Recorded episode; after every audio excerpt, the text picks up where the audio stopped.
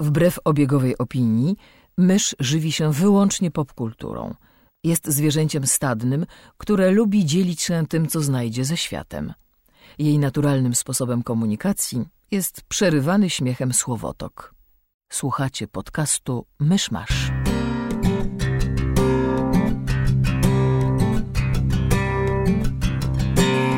Gospodarzami podcastu Myszmasz są Krzysiek Sera, redaktor portalu Avalon. Kamil Borek ze studia Kobart. i Mysz, autorka bloga Mysza Mówi. Drodzy słuchacze, jest poniedziałek 4 lipca 2016 roku.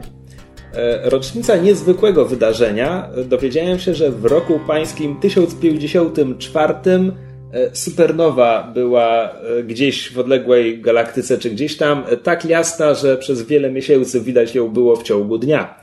E, Dostrzegli ją e, Chińczycy z dynastii Song i Arabowie. Zapraszam do 140 odcinka podcastu Myszmasz. To także rocznica ślubu moich rodziców, którzy wzięli ślub w Święto Niepodległości Stanów Zjednoczonych because of reasons. Yay!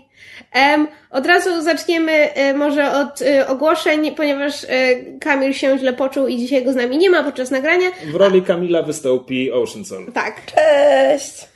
E, więc skład e, liczbowy się nie zmienił, natomiast osobowy owszem.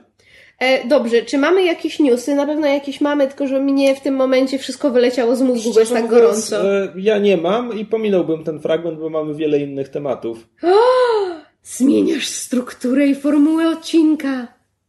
Kamila nie ma i od razu po prostu myszy harcują. No bo Krzysie harcują. nie mam ani jednego ciekawego newsa. Ja próbuję sobie coś przypomnieć, ale smuci mnie to, że nic mi do głowy nie przychodzi. I dlatego pomijamy ten fragment. E, piesek, Przepraszamy też za pieska, nagrywamy u Krzyśka i gdybyśmy zamknęli okna, żeby nie było To nie pieska, pies. to byśmy się udusili. Nie, to nie jest Krzysia pies, to jest pies ym, podwórkowy.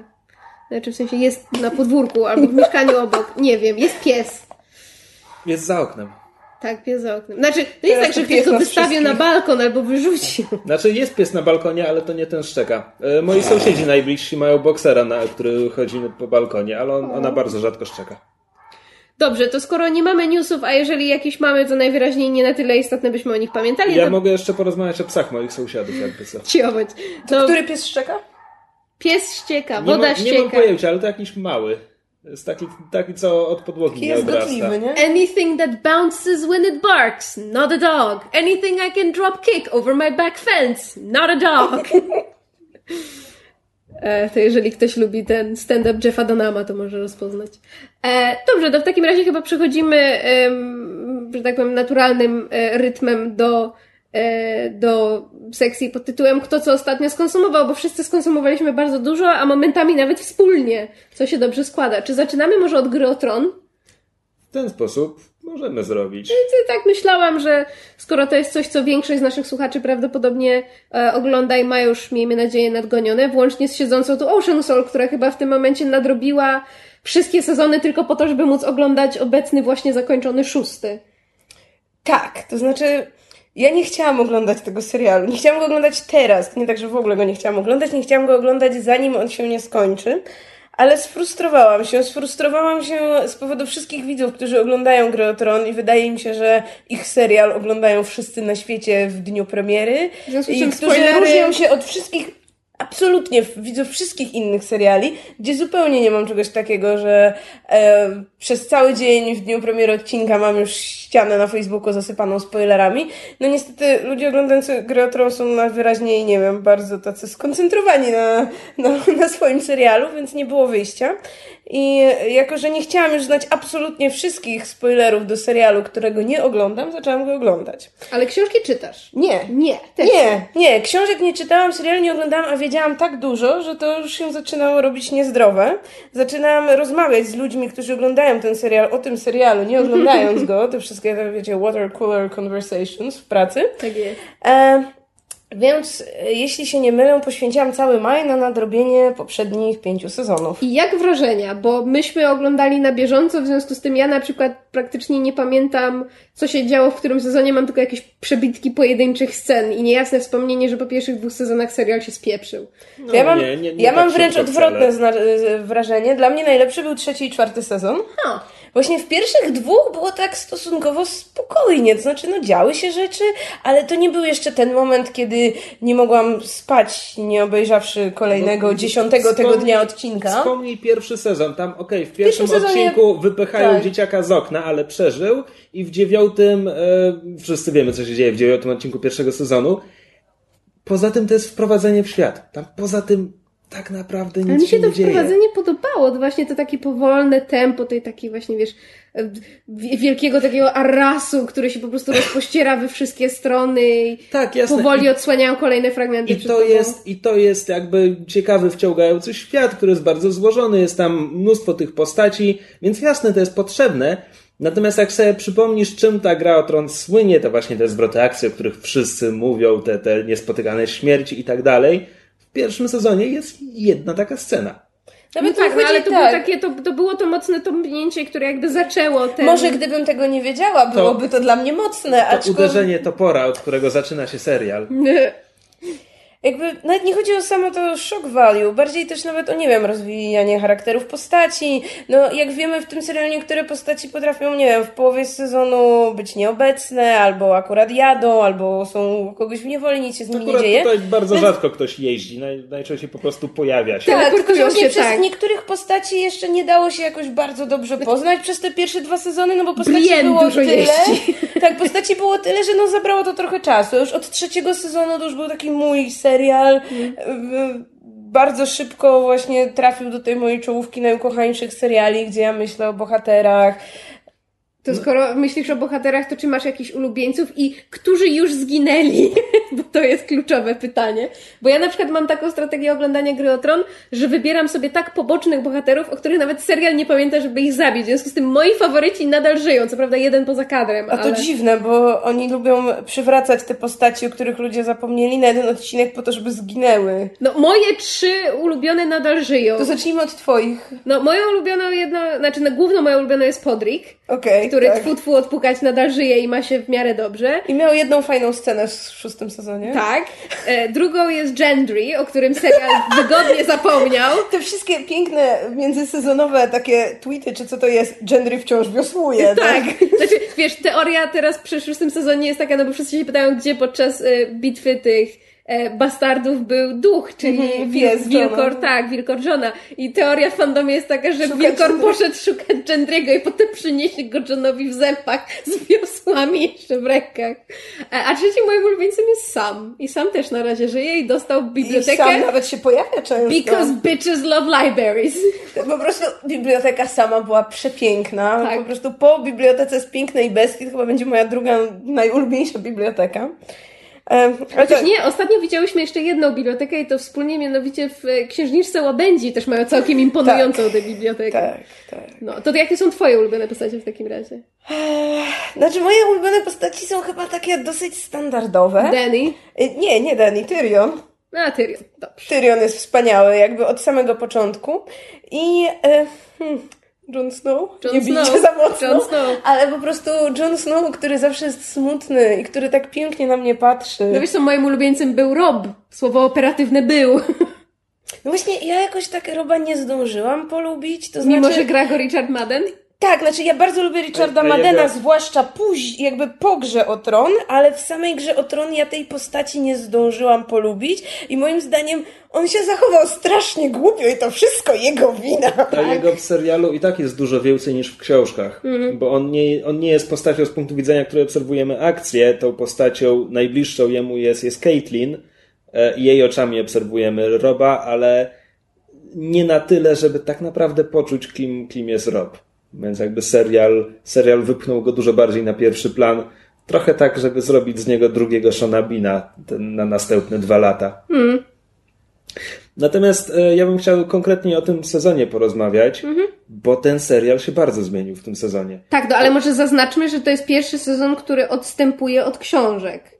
Znaczy nie do końca, bo wykorzystuje pewne motywy, bo oni i tak nie szli linearnie pod Znaczy, wiesz względem co, no, książek. jeśli, jeśli, jeśli powiemy, że no bo, no bo zerwał się z torów i tak dalej, to poprzedni też już był dość daleko. E, Poprzedni tam jeszcze jakoś się pokrywał z piątą książką. W tym momencie faktycznie prawie wszystkie wątki już przeskoczyły książkę.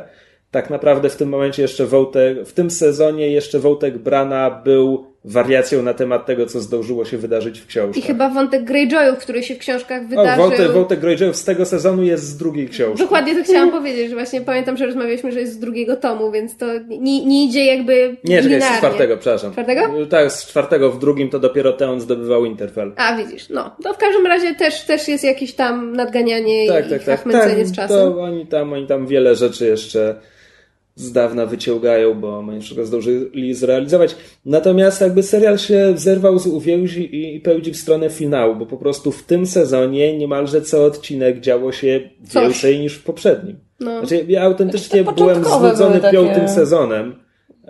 I, I uważam, że tutaj serial dostał potężnego kopa do tego stopnia, że on trochę przestaje sprawiać wrażenie, że to, że to jest nadal ten sam serial. Znaczy, autentycznie tempo się zmieniło bardzo. Mm. E, Co nie jest złe, jest po prostu inne. E, No i tak samo oczywiście taki zabieg, zaraz jaki serial ja oglądam, to w finałowym odcinku, gdzie przez 20 minut mamy niemalże film niemy z akompaniamentem muzyki. e, Do, na dodatek zupełnie- bardzo tak, niecharakterystycznej dla zupełnie serialu. oderwanej od tego, jak, jak Ramin Djawadi dotąd, dotąd tam komponował. Ale wiesz, co mnie strasznie. Znaczy, nie wiem, jak na to. Nie, wiem, co o tym myśleć y, w swoim małym myśli muszczku, dlatego że. Wiesz, włączyłam ten odcinek i tak jak mówisz, to jest jakby niemalże 20 minut kina niemego z zupełnie niecharakterystycznym dla gry o tron podkładem. I Fortepian, tam nigdy nie było fortepianu Ale wcześniej. wiesz co, bo ja, ja lubię jakby muzykę z gry o Tron, to, którą mieliśmy do tej pory, ale ta nowa muzyka była tak inna i niecharakterystyczna, że to po pierwsze spotęgowało wrażenie, że ja oglądam zupełnie inny serial i zupełnie inną historię, a po drugie sprawiło, że jakby w pewnym sensie odkryłam ją na nowo, to znaczy jakby zaczęłam trochę żałować, że cały serial nie ma takiego podkładu, bo zaczęłam odnosić wrażenie, że to wtedy był, w ogóle klimat byłby zupełnie inny, bo klimat tego odcinka dla mnie też był inny. I mi się to bardzo podobało, ale nie wiem, czy, czy, czy wiesz, bez tej takiej, nie, nie bójmy się tego słowa, epickiej e, muzyki, którą gra o Tron ma i z którą się przyszło utożsamiać, czy serial by tak samo działał, jak działa z tym takim właśnie, e, że tak powiem, fortepianową wariacją. Wiesz, no tutaj fortepian jest tłem do fantastycznie zmontowanej sekwencji. To, to w którym momencie ucinają sceny, jak prze, przez akcja skacze od tego, co się dzieje wewnątrz septu, do, do tych przygotowań Cersei, w wieży królewskiej i tak dalej, do tego, nazwijmy to, śledztwa Lancela, czyli, czyli tego, tego pobożnego z gwiazdą na czole. Głupi jak but. Przepraszam. Tak, ale ten serial regularnie bardzo ogłupia swoich bohaterów. Ale było, było fajnie, było fajnie. Nie wiem, czy będziemy bardziej spoilerowo o tym mówić, czy damy sobie spokój i przejdziemy do następnego tematu. E, to nie wiem, mamy ochotę spoilerowo porozmawiać? To ja bym, ja bym ze dwa słowa powiedziała. No możemy, okej, to słuchajcie, jeżeli jeszcze nie udało wam się obejrzeć e, finału Gry o Tron sz- sezonu szóstego, to przełączcie do następnego segmentu. Czas kody macie na, u nas na stronie internetowej. Na- Natomiast jeżeli już jesteście po, to zapraszamy, bo szczerze mówiąc trochę jest mi jednak żal Marjorie. To znaczy, Oj tak. Miałam wrażenie, że serial wyraźnie sugeruje, że ta postać dostanie swoje, swoje znaczy odkupienie, w sensie, że pokaże wszystkim, na co ją stać. Na zasadzie, Tak, że ma ten plan, Tak, wiesz, prawda? długofalowy to jest ten long con, że ona będzie udawała tę To jest, właśnie, pobożną. to jest właśnie pewien problem, bo te wszystkie inteligentni ludzie, którzy planują i mają plany, i, i szlachetni ludzie, którzy może nie planują, ale mają dobre zamiary i pomysły i wiedzą, czego chcą, oni wszyscy przegrywają z tełpą głupotą Cersei. To jest jakby tełpa głupota Cersei przebija się przez wszystkie plany. E, No i tutaj to właśnie spotkało Margery, bo serial ładnie pokazuje, że ona miała plan, że ona chciała rozegrać tego e, najwyższego wróbla, czy jak to się przekłada na polski, na pewno Wielki nie tak. wróbel. Wielki wróbel mi się podoba. A, tylko nie dostała czasu, nie przewidziała, że Cersei jest aż tak głupia, jak bardzo jest głupia, bo to wszystko ją ugryzie w tyłek. Znaczy, No już tak, ją tak. ugryzło. No ona straciła ostatnie dziecko z własnej No to winy. ona się ledwo przejęła, czemu ja mam. Natomiast, e, natomiast e, no bo Cersei, to, to- jest też fajnie, to jest wprost z książek, to znaczy ona myśli, że ona jest przebiegła i dobrze gra, natomiast cały jej talent skupia się do, do tego, że potrafi uzyskać to, czego chce w tym momencie i nigdy nie myśli o konsekwencjach. Tak, nie patrząc na, na to, co się dzieje wokół. Mm. Chociaż z drugiej strony, biorąc to wszystko pod uwagę, biorąc pod uwagę, że ona myśli, że jest, wiesz, fantastycznie przebiegłą postacią, a wszyscy dookoła widzą, że to jest po prostu tępe narzędzie, to biorąc pod uwagę, że ona właśnie straciła ostatnie dziecko, czyli jakby straciła tę swoją ostatnią motywację, no bo jej motywacją była jakby rodzina, było, prawda, zapewnienie swoim dzieciom dobrobytu. W momencie, kiedy ona nie, ma do tych końca, dzieci, Ona zawsze, ona zawsze też się burzyła na ten świat, w którym to mężczyźni żołdzą, Nie, a kobiety są spychane. ale to było w jakby serialu troszeczkę tro- niżej, Tego mam w serialu wrażenie. w ogóle nie było, szczerze mówiąc. nie, no, było, było jak chcieli ją wydawać za mąż. Było, Wtedy- jak były wtedy kwestie, Były, były ze kwestie sceny władzy, jakby kto, kto może decydować o czym było o tym mówione, natomiast to było jednak niżej jakby pod, pod jej troską o, o los jej dzieci i jakby, że rodzina jest na pierwszym miejscu. I ciekawie to będzie wyglądało moim zdaniem teraz w kolejnym sezonie. Możemy się spodziewać moim zdaniem interesujących rzeczy, bo właśnie mamy do czynienia z tym z jednej strony niby przebiegłym, ale tępym narzędziem, które jakby w tym momencie nie ma już żadnych, e, żadnych hamulców, żadnych barier, no bo straciła dzieci, na które jej zależało najbardziej. Jamie też się od niej odsuwa i jemu się chyba nie spodobało to, co e, Cersei wy, On już wykombinowała. widział jednego szalonego króla. Tak, Cersei dokładnie. wysadzając, że tak powiem, Swoją drogą, spory kawał miasta nie jest bardzo daleko. No Nie, tylko jest, bardzo mi się jest podoba- dalej, bo Aerys nie zdążył podpalić dokładnie. miasta, ona zdążyła rozwalić Nie no, dzielnicę. swoją drogą Przynajmniej nie się... całe miasto, ale... Ale tak, nie, tak, czekaj, tak, nie, tak. to miasto wciąż płonie. To serial A, tego trochę okej. nie pokazuje, ale to miasto wciąż płonie, kiedy to wszystko się dzieje, więc wszystko przed nami jeszcze. Ale bardzo mi się podoba, bo Może, może tutaj nadinterpretuję, ale mój problem właśnie, dlaczego ja mówię, że mi się pierwszy sezon tak podobał, bo było właśnie to wolne tempo, to taka, wiesz, rozpiętość tego całego świata, te wszystkie intrygi i tak dalej. Potem miałam wrażenie, że serial idzie w stronę właśnie, wiesz, szoku, hack and slash i krew i flaki i smoki. Seks. Jeszcze seks gdzieś tam musi być. A w tym sezonie miałam wrażenie, jakby właśnie to takie z jednej strony, wiesz, widowiska, z drugiej strony poszli, moim zdaniem, w tę taką głębię, bo na przykład to, że Cersei się w pewnym sensie zamienia w tego szalonego króla, którego Jaime już jednego widział na własne oczy i zabił własnymi rękami, a z drugiej strony mamy znowu sygnały, że Dany też w pewnym sensie zaczyna zbaczać w tym kierunku, a przynajmniej jej bliscy się Znaczy tego ona, obawiają. Znaczy ona przynajmniej ta- się tego obawia, Ona więc... też. I jakby bardzo mi się podoba to takie właśnie. e, Jak to nazwać? Że to się. Te, te takie paralele, które zaczęły się tam, wiesz, naturalnie, nienachalnie Znaczy, te, pojawiać. te, te paralele, czy ja wiem, że one są nienachalne? To, to one nie są jakieś szczególnie poukrywane, no bo zobacz, no bo teraz Denny, Denny ma ludzi, którzy jej mówią, e, okej, może nie pal ich wszystkich, może zostawmy przynajmniej część. Tak, ale to a nie, przynajmniej- nie, je- zmierzam do czegoś, bo w tym sezonie ona kumuluje tych ludzi, tych doradców ma ich coraz więcej, coraz więcej, coraz więcej, Cersei ma ich coraz mniej, coraz mniej, coraz mniej, a w ostatnim odcinku wyżyna 90% obsady. W Wielkiej Brytanii będzie tylu bezrobotnych aktorów po tym sezonie, to po prostu wow. Pojadą do Stanów, natychmiast coś znajdą. Nie, no, ten Finn Jones już ma angaż. Tak, właśnie, właśnie, mamy na co czekać. E, Natomiast w ogóle cały ten sezon był, był o usuwaniu niepotrzebnych figur z szachownicy. Jakby teraz to, to było wielkie oczyszczanie pod, pod finał. Zostali sami ważni. Podrik. Umówmy się, że on jest tam kwiatkiem do kożucha. I z tych ważnych, nie wiem jak wy, ale ja coś czuję, że Cersei będzie jednym z tych pionków, które jako pierwsze gdzieś tam odpadną. Tak, zdecydowanie. Tak, Ona Dani przyjedzie i zrobi z nią porządek. Ona nawet Albo nie nawet nie zdąży. zdąży. No, Jo-. Jamie ją zabije wcześniej. Znaczy, I też jestem bardzo ciekawa. Znaczy, po prostu miałam wrażenie, że w tym szóstym sezonie, tak jak mówiliśmy na początku segmentu, że jakby wydarzyło się więcej niż wiesz poprzednich, a przynajmniej takie rzeczy, które autentycznie teraz, kiedy sezon się skończył, ja wiesz, siedzę i jest takie, kurczę, a ciekawe, co zrobią dalej z tym. Uj, ciekawe, co zrobią dalej z tym. Po czwartym i po piątym nie miałam czegoś takiego. Serio, sezon się kończy, było takie, no dobra, gra o Tron się skończyła, czekamy rok. A Nie, teraz ale- jest takie, wiesz, na przykład, co Lady Olena zaplanuje ze, ze żmijami z Dorn i wiesz, i po prostu mój mózg zaczyna pracować, jak te wszystkie pionki na tej szachownicy się rozstawią, co tam dalej się będzie działo. Jakoś bardziej mnie ten szósty sezon rzeczywiście ruszył. Bo działo się mnóstwo, jakby w porównaniu w zasadzie do każdego poprzedniego sezonu. E, Natomiast o ile ogólnie jestem bardzo zadowolony, o tyle parę rzeczy na papierze są niezłe, nie podoba mi się wykonanie. I tak Wątek Arri moim zdaniem był skopany.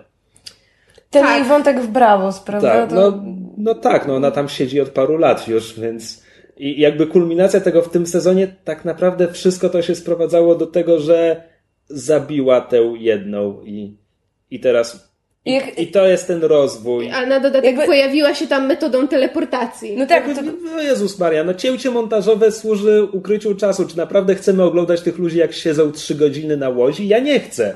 Czemu wszyscy się czepiają cięć montażowych? Pojawia znikąd.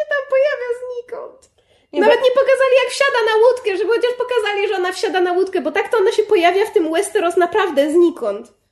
Ona wychodzi ze świątyni, to jest ostatni moment, kiedy ją widzimy, i potem następny raz pojawia nam się na, na, na, na ten, na bankiecie u Freyów i to na dodatek w In Disguise. I co z tego? Znaczy mnie bardziej zaskakuje to, że ona już... Pierwszy sezon, pierwszy odcinek. Poznajemy Jamie'ego i Cersei w wielkim sepcie Belora w Królewskiej Przystani. Cięcie montażowe w następnej scenie są w Winterfell. Cały kontynent dalej. Straszne, zgroza. Nie mogę tego oglądać. Po co ja to oglądałem? Ale wiesz, oni są pokazani na zasadzie, że przyjechali, no bo tam nie wiem, pokazują, że przyjechali do Winterfell, znaleźli się tam. A tutaj mamy, wiesz, scenę u, u, u Freyów, gdzie jest, wyraźnie jest nam zasugerowane, że ta, z tą służącą coś się dzieje, bo kamera za nią chodzi, Jamie na nią zwraca uwagę, wszyscy na nią zwracają uwagę. Kompletnie to przegapiłem. Jest pokazane, że to jest ktoś ważny i potem mamy wielki reveal, że to zawsze, że to od początku była Aya, czy tam Aria, już nigdy nie pamiętam, który, w którym języku jest jaka wymowa. E, I i dla mnie to jest takie, to jest właśnie zafałszowanie, że oni nie pokazali, że ona wypłynęła z Bravos, bo chcieli zrobić wielki reveal z tego, że ona już tam jest. No ale przecież jej poprzedni odcinek kończył się Jestem Arya Stark i wracam do domu. Po co jeszcze pokazywać, jak wsiada na statek? Przecież ta kwestia mówi, co ona zaraz zrobi. Come on! Nie, Tak, nie. tak. I chyba tym skończymy już grę o tron, bo już i tak za długo o tym mówimy. E, dobrze, Ociu, myśmy były na jakiejś horrendalnej ilości filmów, a na niektórych Razem. byłyśmy nawet razem. Znaczy na niektórych nawet jak nie byłyśmy razem, to byłyśmy na nich obie, więc mam wrażenie, że mamy teraz jakiś taki... To może Duel. z, tak, zacznijmy może od y, ym, takiej najbardziej, e, że tak powiem, hipsterskiej rozrywki, to, to, to znaczy od y, spektaklu, który widziałyśmy. Teatr w kinie, anti-life, Tak. transmisja, tym razem w Do kinie budy z Pracha. popcornej na teatr, naprawdę. Tak jest. Ale nikt nie jadł popcornu, ogólnie bardzo mało osób przyszło, bo spektakl... E, Poniżej tak, 15. Spektakl odbywał się akurat w tym momencie, kiedy był też jakiś ważny mecz. Jakiś więc- ważny mecz. Graliśmy z. Portugalią. I No nieważne. tak więc niewiele osób nam towarzyszyło. Tak jest. E, natomiast e, spektakl był e, One Man, Two Governors, czyli po polsku był Człowiek, Człowiek dwóch szefów. Tak. według sztuki Sługa dwóch panów Goldoniego. Komedia dell'arte, włoska farsa, jeżeli kogoś to interesuje. I to jest brytyjska adaptacja właśnie włoskiej farsy, dziejąca się w latach 60.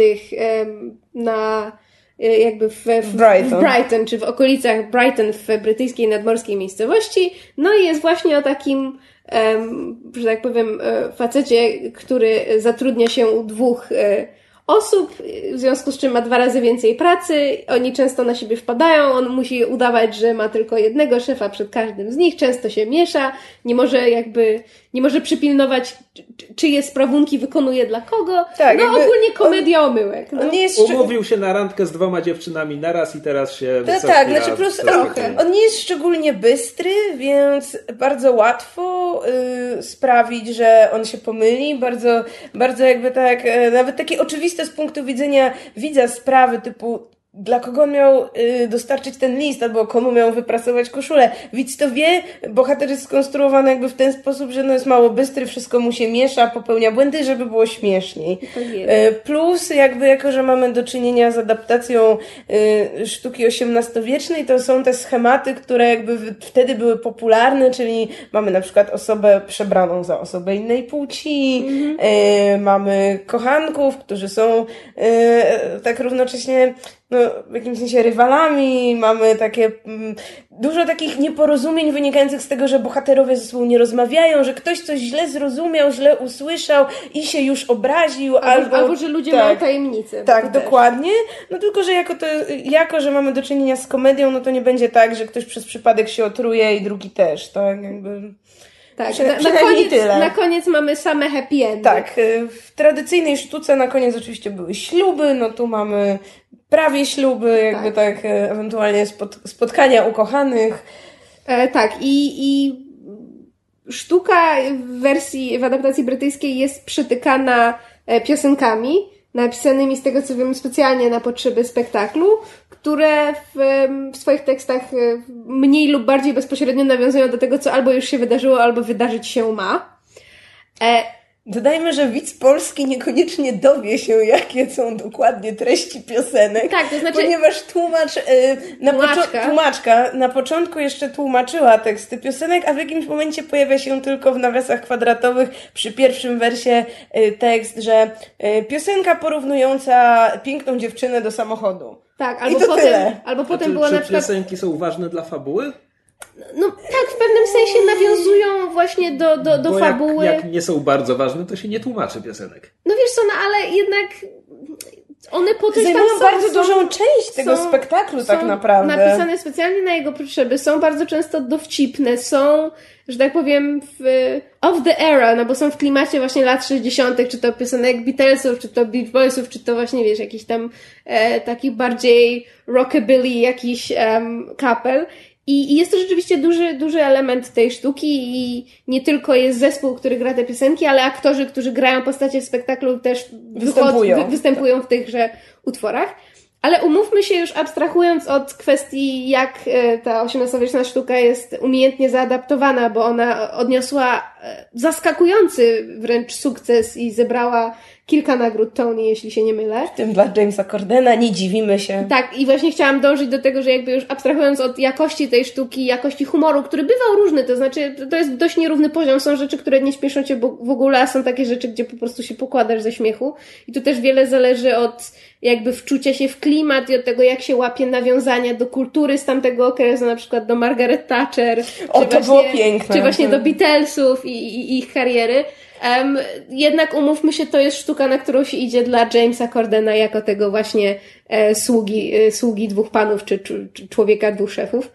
E, no i Corden jest absolutnie fenomenalny, złego słowa nie dam o nim powiedzieć. Znaczy, fakt, że on po tej wymagającej fizycznie sztuce, która jakby też wymagała pewnej improwizacji, bo jest nawiązywanie relacji z publicznością. Tak, wspaniałe. Jest to przełamywanie czwartej ściany, gdzie publiczność czasem może wejść na scenę, może w czymś pomóc, Tak. e, gdzie on się zwraca bezpośrednio do widzów i widać, że improwizuje, ale po prostu no fenomenalnie mu to wychodzi. I jakby, gdy po tym wszystkim weźmiemy pod uwagę, że on jeszcze na koniec, po tym całym wymagającym występie, śpiewa na końcową piosenkę i to śpiewa perfekcyjnie, bez żadnej zadyszki, wszystkie nuty po prostu czyściuteńko, no czapki z głów, no ja nie mam nic więcej do dodania i rzeczywiście dla, dla Cordena w tej roli warto iść. Ja się bardzo cieszę, e, prawdopodobnie nikt z obsługi kina Pracha nas nie słucha, ale ja bym chciała bardzo podziękować, że oni to wyświetlili, bo to jest pierwszy, pierwsze kino w Polsce, które, które wykupiło ten spektakl i postanowiło go wyświetlić. Ja nie sądziłam, że go zobaczę. Mimo, że wiedziałam, że jest nagrany, ale nikt inny go wcześniej nie chciał puścić. Trochę mi smutno, że tak mało osób przyszło ze względu na mecz, no ale może jeszcze kiedyś będą powtarzali. Jeżeli będą Jest powtarzali szansa, u Was, tak, to, bo- to, to idźcie koniecznie. Tak, wracając do tego humoru, ja mam z reguły ten problem z komediami, że mnie komedia rzadko kiedy bawią, a ta mnie na przykład bawiła bardzo i yy, właśnie zarówno jakieś takie, nazwijmy to, bardziej wyszukane żarty, jak i no też tego typu prosty humor, y, jak w momencie, nie wiem, jak ktoś się potyka niosąc zupę, tak? Jakby w, tym, w tej sztuce to jest naprawdę dobre. Tak, znaczy inaczej, jeżeli, jeżeli ktoś nie jest w stanie kupić tej konwencji farsy, gdzie właśnie bardzo wiele humoru polega na, na, na szarze aktorskiej, na takim sztucznym udramatycznieniu, na grze językowej, na, na tym, że pewne żarty są powtarzane w kółko i im częściej je powtarzasz, tym bardziej są śmieszne. Jeżeli ktoś nie łapie konwencji farsy, to to nie jest dla niego i on, on wyjdzie po prostu em, porażony miałkością, mam wrażenie, humoru. Ja miałam takie doświadczenie, kiedy poszłam na polską adaptację tejże brytyjskiej sztuki w teatrze komedia. To znaczy, ja wtedy stwierdziłam, że chyba gatunek farsy jest nie dla mnie, ewentualnie farsy w wersji polskiej, bo po prostu w pewnym momencie ja byłam tak zażenowana, że się zaczęłam śmiać po prostu na zasadzie embarrassment. Wiesz, second hand embarrassment, po prostu Jezus Maria, jeżeli zaraz stąd nie wyjdę, to po prostu coś sobie zrobię i w pewnym momencie zaczynałam się śmiać tylko i wyłącznie ze zmęczenia takiego umysłowego. A tutaj rzeczywiście to jednak było, wiesz, wynikało z, z zaangażowania i z tego, że to jest naprawdę fajnie z polotem zagrane i, i rzeczywiście aktorzy też, też yy, jakby nie, nie, nie odwalają tego, wiesz, tak, tak byle jak, tylko rzeczywiście Tak, się jest, w to jest to takie fajne komediowe przerysowanie, tak? W tych Mhm. ich postaciach, w tym jak aktorzy grają, ale to wszystko razem y, tworzy naprawdę fajną całość i powiedziałabym, że nawet nie głupią. Jest to jest ten fantastyczny moment, kiedy też jest takie, takie tak, taka część meta, kiedy właśnie James Corden zaczyna mówić publiczności, że właśnie oglądamy komedię dell'arte, że ona jest odpowiednikiem postaci Arlekina i zaczyna, mów, zaczyna jakby y, opowiadać publiczności, zwracając się do niej wprost, coś niecoś na ten temat. I bardzo mi się to spodobało, jakby zupełnie się tego nie spodziewałam i to jakby tak, mm, no też trochę uszlachet, uszlachetnia tę komedię, powiedziałabym. E, A z innych rzeczy, na których się śmiałyśmy, śmiałyśmy ale chyba nieco wbrew em, zamierzeniom twórców, e, poszłyśmy z Ocią na em, Independence Day Resurgence. Już nawet nie wiem, jaki jest polski tytuł. Dzień Niepodległości Odrodzenie? dwa, Nie, nie ma dwa. Nie ma dwa? Nie, nie, ma, Nie ma dwa. dwa. Właśnie nie ma dwójki, jest podtytuł. Nie wiem, czy jest odrodzenie, Wydaje czy mi się, że jest odrodzenie. To, to naprawdę nie to- jest ważne. Naprawdę nie jest ważne. Odłóż ten telefon. E, Ja muszę wiedzieć. E, I poszłyśmy do kina 4DX, ponieważ ja namówiłam Ocie, żeby raz w życiu trzeba 4DX spróbować. Ty dzień wcześniej obejrzałaś po raz pierwszy w życiu e, pierwszy Independence Day. Tak jest. E, z pozytywnymi wrażeniami. Tak, to znaczy ja się bardzo bałam oglądać pierwszą część, ponieważ ja się strasznie zraziłam do katastroficznych filmów pana Emericha po 2012, którego nienawidzę, na którym się wymęczyłam w kinie strasznie i jakby, że tak powiem, nawet te aspekty yy, głupoty, żenady, to mnie w ogóle nie bawiło, więc strasznie się bałam. Dzień Niepodległości okazał się bardzo strawny, bardzo przyjemny, wzruszający, jakby no, no nie jakiś specjalnie mądry, odkrywczy, ani logiczny, ale jakby w ramach konwencji całkowicie akceptowalny. I- byli tam bohaterowie, którzy jakby byli postaciami, z którym można było No, przesadzać. nie przesadzajmy. No, już. e, w Ja porównaniu sobie do drugiej powtórkę. części. To naprawdę jest okej. film, który, to, to, jasne, on, on e, posługuje się Znaczy, no- konkretnymi, bardzo sta, stałymi Nie- dla Emericha schematami i No postacie są tak, i stereotypowe. jednym z tych schematów jest jedna cecha charakteru na postać. Tak, ale jakby, no nie wiem, ja jakby Ale z jakiegoś powodu kibicowałam to się tym postaciom i jakby Aktorzy, w tym Will filmie, Smith, Jeff tak, Goldblum. dokładnie. Ale słuchaj, Jeff Goldblum, Bill Pullman, wiesz, część starej obsady wróciła w dwójce. I Tylko tutaj to nie- już nie No działa. tak, no jeśli wrócili, że tak powiem, po wypłatę, Plus, no wrócili w rolach drugoplanowych, nikt, bo... nikt mnie nie przekona, że e, wiesz, e, z entuzjazmem po to, żeby wziąć udział w kontynuacji kultowego filmu, tak, musimy to zrobić, świat domaga się Dnia Niepodległości 2. Tylko wiesz co, ja też na przykład zwróciłam uwagę, bo ponieważ wiedziałam, że Ocia będzie oglądała jedynkę po raz pierwszy, a ja z kolei dawno nie widziałam, nie pamiętałam już do końca fabuły, zrobiłam sobie powtórkę z jedynki, nawet live tweetowałam na Twitterze swoje wrażenia.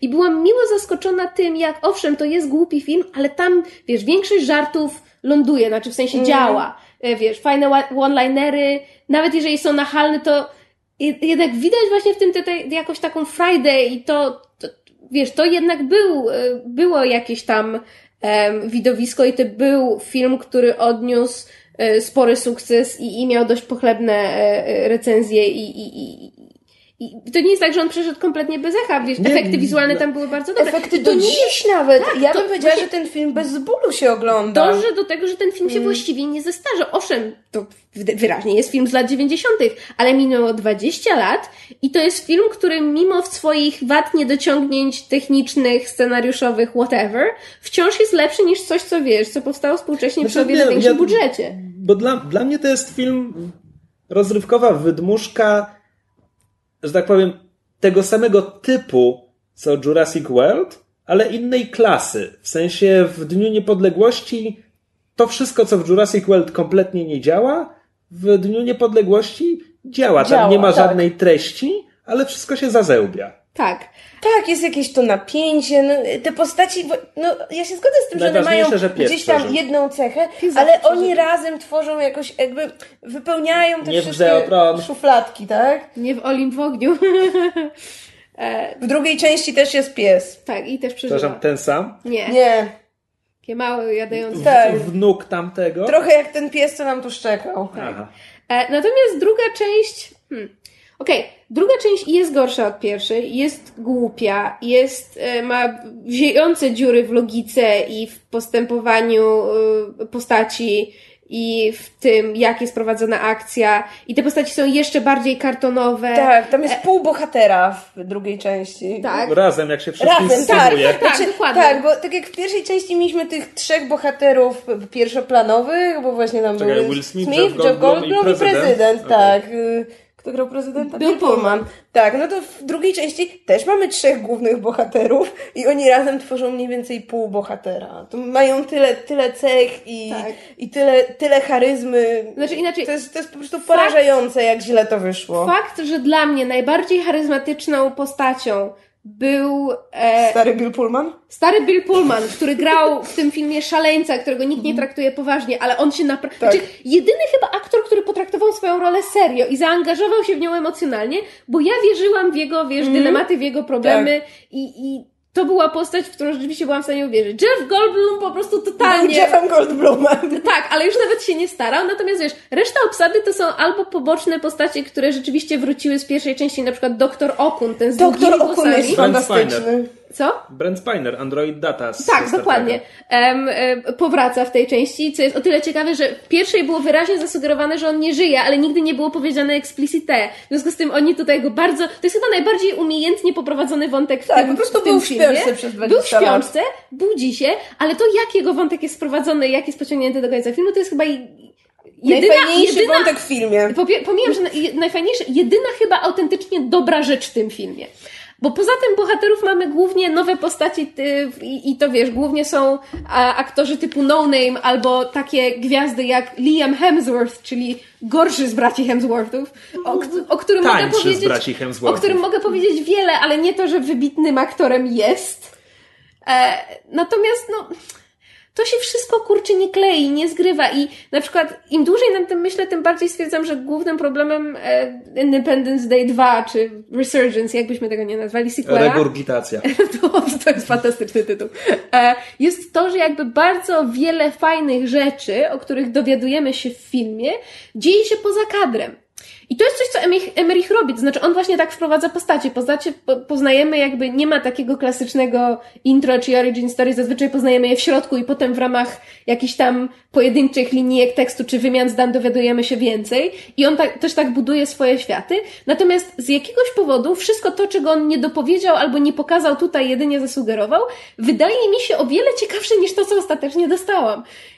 Już pomijam Ten wątek afrykański na przykład, Tak. który jest- na początku filmu, więc to nie będzie żaden spoiler, tak? Jeff Goldblum przyjeżdża do Afryki, okazuje się, że tam jest wielki wykop, który pozostał po tej poprzedniej wizycie obcych, Przepraszam, że gdzieś konkretnie do Afryki? Afryka. Czy... Afry... okej. Afryka i plemienia Pe- afrykańskie. Pewnie było powiedziane we didn't pay attention. To, tak, to jest po prostu taka Afryka, gdzie masz typowe takie plemię z karabinami, z maczetami w beretach. Które 10 lat walczyło z obcymi tymi, tak, maczetami. jako jedyni i oni zaczęli zgłębiać ten wykop, który, który tam pozostał po tych obcych. Ba, język tych obcych Język zaczęli tych obcych, zgłębiać. tak. To co znaczy, że oni jako jedyni walczyli 10 lat? No bo ty, ty, tylko tam tylko tam pozosta- kosmici nie tak. zginęli natychmiast? Właśnie, Nie. again, film nie su- Tak, nie dobra, rozumiem, rozumiem. to mógł być Włożyłem fajny- w to więcej myśli Tak, niż scenarzyści to mógł w być zadanie fajny tego pytania. wątek. Tam jest, jest, jest jakby szef tego plemienia, Wódz, tak? Który ma dziwne sny, Dyrektor który generalny. trochę zna ten, właśnie, który jakby zna, rozumie ten język, jak na niego patrzy. Jest pani psychiatra, psycholog, która jakby, no, bada go i tak dalej. I Znaczy to ogóle mógł bada być ludzi- fajny wątek. Bada ludzi z całego świata, którzy mają wizję właśnie tych kosmitów, nie wiem, nawiązali z nimi jakąś łączność, bo A, prawda, bo tam kosmici są częściowo telepatami. ale- tak, i w związku z tym... I to do niczego nie prowadzi, jakby absolutnie do niczego, jakby wykreślić to, że on tam rozumie język, że miał jakieś te sny, wykreślić tę panią psycholog, to, to by niczego nie zmieniło. I dlaczego? Jakby Znaczy po tak- co to tam jest, skoro nic się z tym nie dzieje? Wie, wiele postaci i wiele wątków jest, wiesz, wprowadzonych na zasadzie, uuu, to jest fajne, ale jakby nic z tego nie wynika. Równie dobrze można by je wy, wykreślić, y, żeby jakby u, ulinearnić tę te, te, te główną fabułę, ten główny wątek. No bo główny wątek polega na tym, że prawda, 20 lat temu żeśmy się wybronili przed tymi kosmitami, oni pozostawili po sobie dużo technologii, którą myśmy się nauczyli e, wprowadzać w, w nasz świat, w związku z tym mamy pewien rozwój technologiczny, mamy fruwające e, pojazdy, mamy Bazę broń, na Księżycu. bazę na Księżycu, tak. Muszę powiedzieć, że w zwiastunach to wszystko mi się podobało. To zwiastowało, to że jest tam mogłoby być coś fajnego. Tylko, że Nie ma. po pierwsze to jest Nie. potem ostro przesterowane, znaczy Emmerich zrobił fenomenalny skok przez rekina pod tytułem e, znaczy, ja autentycznie myślę, że on pozazdrościł J.J. Abramsowi te, tego, że, że on dostał Star Treka i Star Warsy do, do zabawy jako piaskownicę, bo postanowił tak dramatycznie rozszerzyć ten świat i perspektywy swoich bohaterów i to takim Może Stryk. zróbmy sekcję spoilerową, zaraz bo ja do się chcę poznęcać nad kulą. E, tak, nad kulą, wielka kula wiedzy. Natomiast e, straciłam twój wątek. Ludzkość, ta, e, mówisz o fabule, tak, że fabule. obcy wysłali distress call zanim zginęli, więc po 20 latach, Przy- kabum. Tak, przybywa Odsiecz. wielka flotylla pod tytułem e, Teraz wam pokażemy. No tak, wiem, widziałem zwiastun. No. E, nie wiem, Mam może wrażenie, ktoś że nie widziałem widział. pół filmu oglądając zwiastun. Eee. Ale się mylisz.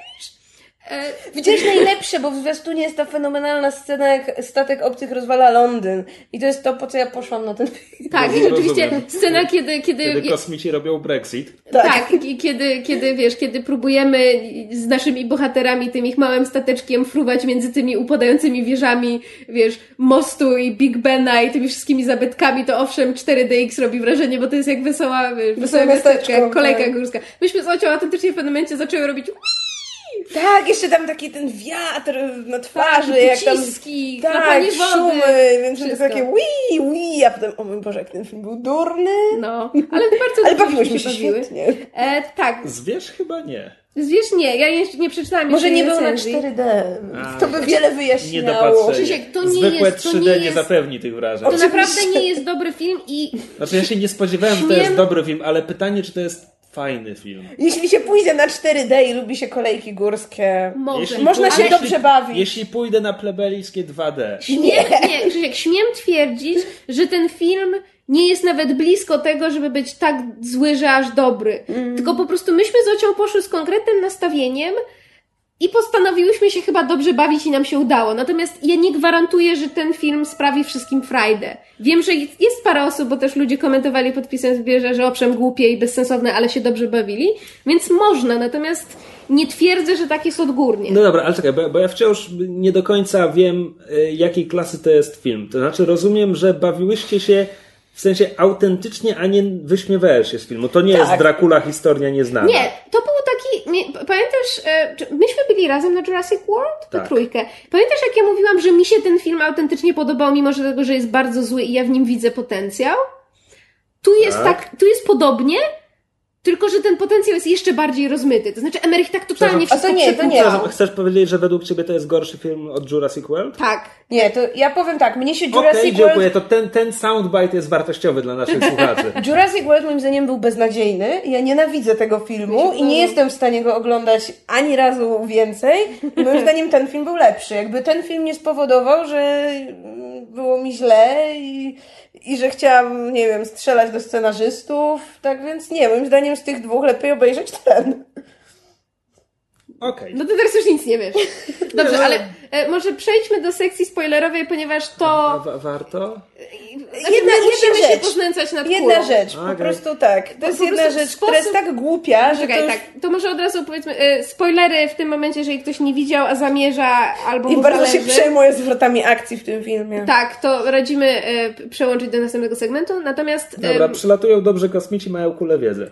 Nie, Sorta! kula wiedzy jest kosmitą. A, tak, Na tam po- jest, tam słuchaj, jest jaźń na gatunku, co początku przegrał nad, ze złymi na, na początku nad bazę księżycową Coś przelatuje czytałem. kula wiedzy i ludzkość stwierdza, hmm, nie wiemy co to jest, zastrzelmy to. I tak sound czyni. logic, Znaczy, sound logic. Umówmy się, po tym co ich spotkało 20 lat temu, ja ich nie winię. No hej, kula nie... Dobra. Tam była taka logika, ale to nadal jest naciągane, zwłaszcza, że Potem wiedzieli, że to jest do... inny statek. Tak, dokładnie, że to są inni obcy i potem przelatuje, wiesz, ten gigantyczny statek złych obcych, który jest ileś razy większy niż poprzedni. On zajmuje z półkuli ziemskiej, jak słowo daje. Tak, tak, jest w zwiastunie, że pokrywa cały ocean. tak. Tak, no i ludzkość w ramach e, zrywu zabiera tę kulę, to znaczy ludzkość. W sensie nasi główni Amerykanie. bohaterowie, Jeff Goldblum. Jeff Goldblum i Liam Hemsworth zabierają kulę ze sobą, Czekaj, bo kogo tutaj gra Liam Hemsworth w ogóle? głównego bohatera tak jakby. On jest głównym bohaterem? Tak, on jest, on jest takim czekaj, niesubordynowanym pilotem a to- a to stacjonującym zwiast- na Księżycu. Zwiastun mnie oszukał, bo ja myślałem, że tutaj drugim głównym bohaterem do, do e, Jeffa Goldbluma będzie ten syn Willa Smitha. E, Nie. Przeżywany szyn i on tam ma rolę, Znaczy, ale dramatycznie tak. mniejszą niż Liam Hemsworth. Dokładnie. Znaczy, on jest dodatkiem. Ale to, to Znaczy, zwiastun jest- bardzo no właśnie- oszukał. Tak. Ja nawet nie zauważyłem Liama Hemswortha w zwiastunie. Większą rolę tak naprawdę niż syn Willa Smitha odgrywa sidekick Liama Hemswortha, który Tak, tam tak, robi tak. za comic relief. Zresztą jakiś nowo odkryty aktor, zupełnie mi nieznany, będę musiała sprawdzić, bo całkiem fajnie mu ta rola wypadła. Oczywiście Liam Hemsworth gra tego typowego u jestem taki fajny, nie będę słuchał rozkazów, Tom robię co chcę i tak dalej. Taki, no, taki gorszy Will Smith z jedynki. Tak? Y, przy- A syn Willa Smitha to z kolei ten rozsądny i tak dalej. Oni mają konflikt, ale. Okej. y, Ale wróćmy do kuli. tak, wróćmy do kuli, więc znajdują kulę. Zabierają tę kulę do, na ziemię, do tej strefy 51, gdzie robią eksperymenty Oczywiście. na kuli, gdzie właśnie ten nasz siwowłosy pan doktor rozcina kulę. No Kula i się budzi i okazuje się, że to jest tak e, AI, robotyczna, kosmiczna jaźń, pełna wiedzy i wszystkiego, która przegrała walkę z kosmitami i wybito cały jej gatunek i ona jest ostatnim Ostatnią przedstawicielem kulą. swojego gatunku, ale to jeszcze nie koniec, bo ona zna lokację sekretnej, tajnej planety punkt Uchodźców. ruchu uporo, tak, uchodźców i ona chce, żeby ludzie do niej dołączyli. Czy ty powiedziałaś o ruchu uporu? Chciałam powiedzieć oporu, ale chociaż powiedział uchodźców, wszechwiedząca kula zna lokalizację tajnej bazy rebeliantów. I chce, żeby ludzie, żeby I, ziemia do niej I dołączyła. oczywiście tak. królowa złych obcych musi pożreć kulę, żeby poznać tę wiedzę. Bo oczywiście źli obcy mają strukturę I roju, który mi- ma tak. królową. I oczywiście mimo, Znaczy, że ta kula jest... To ma, to ma trochę sens, biorąc pod uwagę to, co pamiętam z pierwszego filmu. Tak, ale to jest... Couldn't they be at least a bit original? No to tak... Ale- Emerich, oryginalny. Ale słuchaj, najlepsze jest to, że ta wszechwiedząca kula, która no, posiada niesamowitą wiedzę, potem która pozwoli nam w ogóle znowu mieć jakiś skok technologiczny, nie wiadomo jak potężny i tak dalej, i tak dalej. Kula na końcu stwierdza, że ludzie są tacy super, że będą przewodzić rebeliantom na tajnej planecie. Bo Zaraz, ludzie, ludzie, Amerykanie. tak. Amerykanie. I po prostu kula wiedzy, która tak... Żeby śmieszniej, ta kula bardzo przypomina głowę e, robota z autostopem przez galaktykę. Więc ja czekałam, aż ona odezwie się tym znudzonym głosem Alana Rickmana i byłam bardzo zawiedziona, że miała głos żeński. Nie ma kto podkładać głosu. Wiem, było mi bardzo smutno, ale no. Więc jakby tak zły jak ten film był, mimo naszej e, frajdy z niego, autentycznie chciałabym, żeby zrobili sequel do tego, w sensie Gdzie część trzecią. ludzkość i kula Tak. pokonują kosmitów u nich. Znaczy, Znaczy, nie, po prostu, biorąc, bo, bo pod uwagę, że sugerują, to, że będą podróże międzygalaktyczne, tak, że ten że- świat bo się to jeszcze od razu, rozwinie. od razu wy, wymusza na scenarzystach choć odrobinę inwencji, żeby potem pokazać świat kosmitów Dokładnie. i tak dalej. Więc to jest to, co mnie, wiesz, kręci w tym Jakby momencie. Sam, Jeśli- Sama podstawa scenariusza sugeruje, że to mógłby być ciekawszy film. Patrząc na to, że tu byli w stanie wymyślić kulę i, op- i królową, która wygląda jak zrzynka z aliena, no to nie byłabym optymistyczna. Znaczy, nie, nie przesadzaj, jest Żynka z Aliena. Królowa wygląda dokładnie tak samo jak kosmici z jedynki i kosmici z dwójki, tylko że ma, nie wiem, 7 km wysokości, nie pamiętam. No po prostu jest bardzo, bardzo duża. I walka z bossem wygląda na końcu tak, że wal, walczą po prostu z ogromną z kosmitką, która, as logic would dictate, zamiast y, y, ruszyć się i wykończyć swojego wroga, który jej najbardziej zagraża, y, postanawia y, od, dać odwrócić swoją uwagę i zaczyna gonić za autobusem pełnym sierot. Autentycznie. A przepraszam, tam w autobusie Psem. jest pies jeszcze, tak. Oczywiście pies jest w dramatycznych y, tarapatach, ale przeżywa. Nie no, po Czy, prostu czy autobus jest przynajmniej jasno-czerwony i przypomina laserowy punkcik? jest jest jasno żółty. żółty, bo to jest szkolny A. autobus, prowadzi go Jeff Goldblum. Nie i- prowadzi go ojciec Nie, nie, nie, potem, prowadzi go Jeff Goldblum, a jego e, cudem odratowany z Ojciec. fali tsunami ojciec stoi za żółtą linią i mu oczywiście, wiesz, i ojczy. I na końcu adoptuje te sieroty. Tak, A, tak, wszystkie. oczywiście, bo to, bo to jest stereotyp Mericha numer 23, czyli żydowski ojciec, tak? Tak, to jest żydowski ojciec, tak, dokładnie. dokładnie. E, no po prostu, e, wiesz, sz- sz- ten, y, no, Sztampa goni sztampę i, i po prostu kuriozum pogania kuriozum. Bawiłyśmy się dobrze, ale to naprawdę nie jest dobry film. Natomiast autentycznie chciałabym zobaczyć, co będzie dalej, bo w tym momencie to już mogą, wiesz, sky is the limit. Znaczy, Ja chcę- bo właśnie wniosek z recenzji IO9 był, że to jest bardzo zły film. Czemu zrobili ten film zamiast tego, co sugerują jako trzeci film? Chcę zobaczyć ten trzeci film. Ale bo oni w ogóle planowali zrobić, pamiętam, że pierwsze plany były takie, że miało być tam Independence Day, Kręcone razem, coś tam, prawda? part one i part two, czy coś Tak. takiego. E, a, a, a z jakichś różnych powodów się to zmieniło Pewnie i się teraz... budżet nie domykał. Tak, z, z, teraz musimy jakby sukces, ewentualne nakręcenie kolejnej części zależy od sukcesu tej, więc nie nastawiałabym się. No, jeżeli ktoś jest fanem e, filmu pierwszego, jeżeli ktoś chce zobaczyć, nie wiem, ma gorąco jest, chce spędzić wieczór w klimatyzowanym, czy popołudnie w klimatyzowanym kinie, to można. Tak, żeby go jeszcze przewiało i ochłodziło, to 4D jest dobre. Tak, 4DX można. Jak ktoś ma kartę CCU, to tym bardziej, bo to Tak. wtedy jest o wiele taniej, bo z kolei normalne koszty tego biletu są strasznie drogie. Ale jeszcze o jednej poważniejszej rzeczy, bo ten film, mam wrażenie, próbuje zrobić coś właśnie z reprezentacją i tak dalej. I robi to tak strasznie nieudolnie. Znaczy, zacznijmy od tego, że są w tym filmie trzy postacie kobiece, może cztery nawet, które są w miarę ważne, niektóre, ale praktycznie nie mają dialogów, nie pełnią żadnej... Ale ja bym tego nie podciągał w żaden sposób pod reprezentację. To jest po prostu kolejny schemat Emericha, gdzie tam jest obsada kilkadziesiąt postaci i właśnie odfajkowywane kolejne stereotypy. Tak, tak. To jakby jest, jest jedna bohaterka, która miała taki potencjał. Strasznie mi się na początku spodobała, żebym potem mogła być totalnie rozczarowana tym, co z nią zrobiono. Mianowicie jest y, chińska astronautka, pilotka, która jest super pilotem i, i nie ma ani jednej cechy charakteru. Ani, ani, jest jakby jedną Jest Chinką, jest, ej, tak, jest jest, Chinką. jest Chinką i to jest wszystko, co ona robi i jest tam po to, żeby zakochał się w niej sidekick Liama Hemswortha i żeby ona najpierw nie chciała się z nim umówić, a na końcu jak wygrają, żeby stwierdziła, że jednak się z nim umówi. I No widzisz, rozwój postaci. jest y, pani prezydent, która jest kobietą i która podejmuje w tym filmie same złe decyzje. Tak, I potem decyzje. umiera i zastępuje ją oczywiście generał, który podejmuje dobre decyzje. Czekaj, generał? Ale on Tak. był wiceprezydentem Nie, przynajmniej? tam wszyscy zginęli, Wszyscy- więc wszyscy- on był po prostu pierwszym, który żył, to, i to, który to w mógł... dalszym ciągu tak nie Nie, wygląda. nie, nie, nie, nie, nie, Minister nie, rybołówstwa jest przed Nie, nie, nie, jakimkolwiek nie, nie, generałem. Krzysiek, oni wzięli wszystkie głowy państwa i zamknęli ich pod górą Cheyenne Mountain w schronie, tylko że kosmici pojechali tam w pierwszej kolejności i rozpiżyli wszystko, w związku z tym To trochę jak w Marsjanie atakują.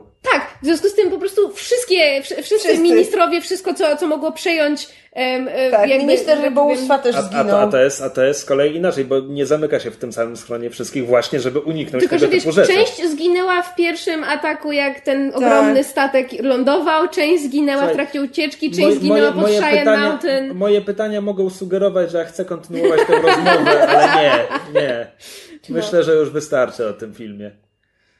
Bo Ocia chyba ma coś jeszcze do dodania, co? Nie no, jeszcze, jeszcze jest trzecia postać, która jest najbardziej rozwinięta, czyli jest córka prezydenta z pierwszej części, Tak. która próbuje się poświęcić i nie może i główną cechą jest to, że jest bardzo zakochana w postaci Liama Hemswortha Tak, i to znaczy- tyle. Więc jestem tak szalenie rozczarowana tym. No ale mamy dwóch gejów na pocieszenie, tak? And one of them dies. Oczywiście. I to jest rzeczywiście jedyne autentyczne wzruszenie w całym filmie. Oczywiście. E, tak, znaczy to, to, jest, to jest jedyny, jedyny, znaczy abstrahując od tego, że jeden z nich musi umrzeć, to to jest najfajniejszy wątek w całym filmie. E, jak, to jakby to jest wprowadzone i, i jak to jest rozegrane. Tak bardzo matter of factly i bez żadnego, wiesz, oh look at them, they're gays. E, no. Tak, to żeśmy podsumowały. Tak. Natomiast y, osobno, ale obie widziałyśmy film y, Tarzan, który jest premierą tego tygodnia. Miał Legenda premierę, Tarzan. Nie, Tarzan dwukropek legenda. Legenda, po angielsku The Legend of Tarzan. E, miał premierę w piątek. Tak. Ja Star widziałam. Wars Stories, Tarzan. Tak. ja widziałam film przedpremierowo, Ocia widziała go parę godzin temu i niestety nie zgadzamy się co do naszych opinii. To może zacznij od twojej... Bo to jest, to jest jakby taki sequel do każdej innej opowieści o Tarzanie, prawda? Czyli jest Lord Greystoke poza dżunglą, lata poza dżunglą. Znaczy, wiesz co, nawet nie tyle, nie tyle sequel, dlatego że oni jednak próbują to To są troszkę... retrospekcje, e, więc- Próbują to troszeczkę nawet nie tyle zrebootować, ile jakby ja to, ja to Znaczy, nazywam nie ma czego rebootować, to jest pierwszy film ewentualnej serii, jeśli będzie kontynuacja. Tak, no ale to nie jest, ale ty, wiesz, to nie jest pierwszy, pierwszy raz, kiedy widzimy Tarzana, więc jakby można by teoretycznie, jest co rebootować, jest co opowiadać ponownie. Natomiast ja bym to nazwała w pewnym sensie odbrązowieniem i zresztą tak, tak, tak o tym napisałam w recenzji na blogu, że po prostu oni wzięli to, co, wiesz, wzięli te takie ramy postaci Tarzana, które my wszyscy kojarzymy w mniejszym lub większym stopniu i próbowali to opowiedzieć jakby dla, dla współczesnego widza.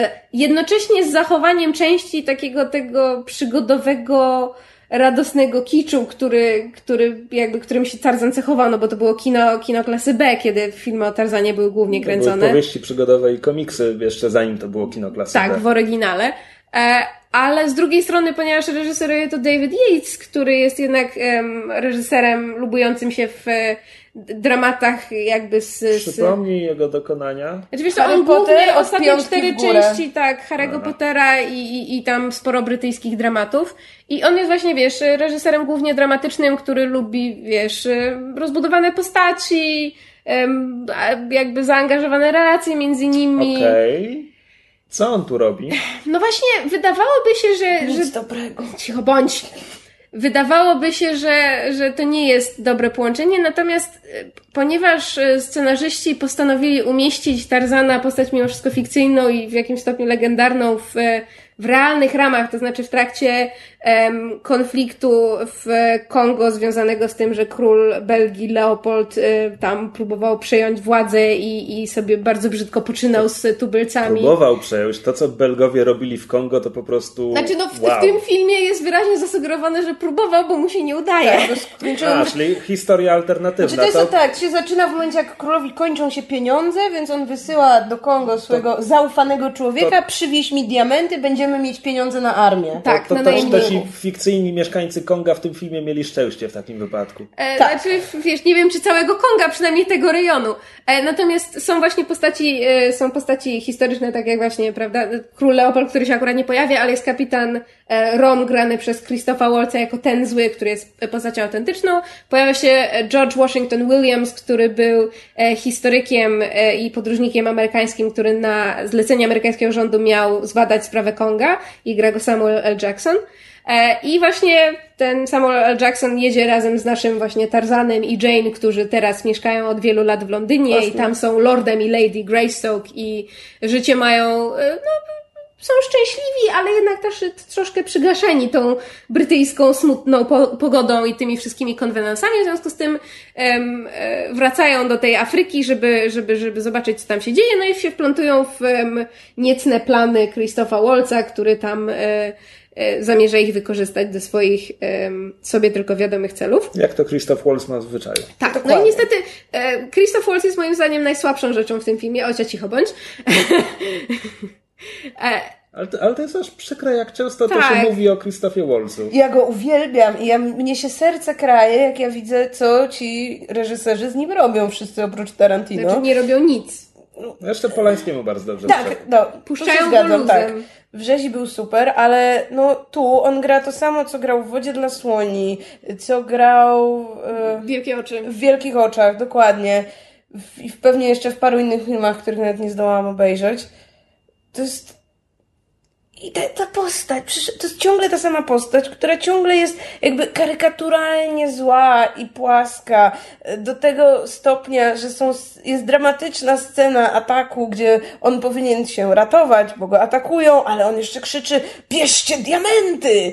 I znaczy tak, podstaw każdego innego aktora charakterystycznego, który jest często obsadzany w rolach tych złych i możesz ich właściwie naprzemiennie po prostu metodą, wiesz, e, ruletki, po prostu obsadzić Billy kogo... Zane?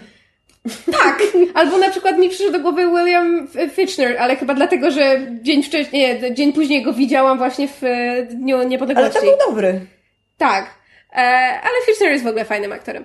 Natomiast mnie się cała reszta filmu, abstrahując od Wolca, podobała. To znaczy właśnie to, wiesz, przemieszanie, umieszczenie tego legendarnego Tarzana i tych jego takich, mimo wszystko nieprawdopodobnych, naciąganych, przygodowych e, akcji i, i, tych scen walki, i pościgów, huśtania się na, na lianach, umieszczenie tego w realnym e, konflikcie i umieszczenie, umieszczenie tego właśnie w takim kontekście kolonizacji i niewolnictwa.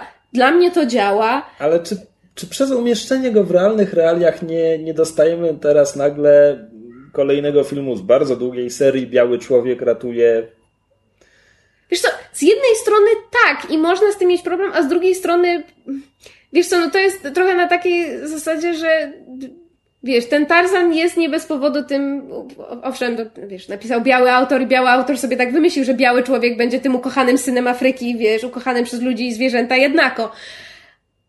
I buy it w tym kontekście, może dlatego, że, że Tarzan to nie jest, wiesz, ten, znaczy przynajmniej Tarzan, moim zdaniem, w wykonaniu Skarsgarda to nie jest ten e, właśnie Tarzan Burroughsa, czyli ten właśnie, wiesz, e, awanturnik, podróżnik, który, wiesz, jest właściwie Indianą Jonesem, tylko że swoich czasów i, i jakby nie traktuje tego świata z szacunkiem, natomiast Skarsgård moim zdaniem to gra w taki sposób, że widać, że ten Tarzan właśnie wie, bardziej, bardziej się dogaduje ze zwierzętami, z naturą, że, że właśnie jakby struktury ludzi i społeczeństwa, te, te świństwa, które sobie ludzie nawzajem robią, to jest to, co, co go w jakiś sposób odstręcza.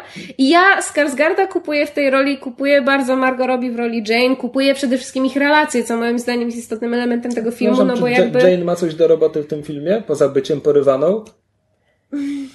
Yy, Dziękuję za odpowiedź. Tak. To znaczy, raz sama się ratuje po to, żeby potem zostać porwana ponownie i jest, Sukces. jest w tym takim kartonowym schemacie, że ona raz tupnie nogą i napluje na tego złego, żeby pokazać, że ona nie jest taką typową damzelą no nie, w no. distresie, no. ale jest. No bo dobra. na końcu i tak jak, musi ją jak, po, jak powszechnie już wiadomo w tym odcinku, ja nie oglądam filmów, ja czytam recenzję na IO9 E, gdzie Tarzan został podsumowany, że jego największą wadą jest kompletny brak napięcia, że Tarzan jest lepszy od każdego jednego przeciwnika, nikt mu nie może podskoczyć. Wszyscy wiedzą, że on jest lepszy od każdego swojego przeciwnika i dlatego na przykład Jane kompletnie się nie przejmuje, że jest porwana, bo doskonale wie, że Tarzan ją zaraz uratuje i tak dalej, że tam kompletnie nie ma napięcia. Ja się z tym w ogóle nie zgadzam. To znaczy nie zgadzam się z tym, że Tarzan, że Jane wie automatycznie, że Tarzan ją ze wszystkiego uratuje. Liczy na to, ale równocześnie ona sama próbuje się uwolnić, próbuje uwolnić innego członka e, tego jakby plemienia, które się przyjaźniło z Tarzanem i z którym Jane się przyjaźniła, który również został z nią porwany. To nie jest tak, że ona tylko tupie nogą i pluje no na Krzysztofa Walca. To, to był mniejszy z tych dwóch zarzutów. A odnieśmy się do większego. Czy choć raz w trakcie seansu miałeś wrażenie, hmm, Tarzan może mieć kłopot? Tak, dlatego, że na przykład jest scena, w której jedyny powód, dla którego Tarzan nie zginął, jest to, że ratuje go Samuel L. Jackson z sytuacji, z której Tarzan nie był się w stanie sam wydostać.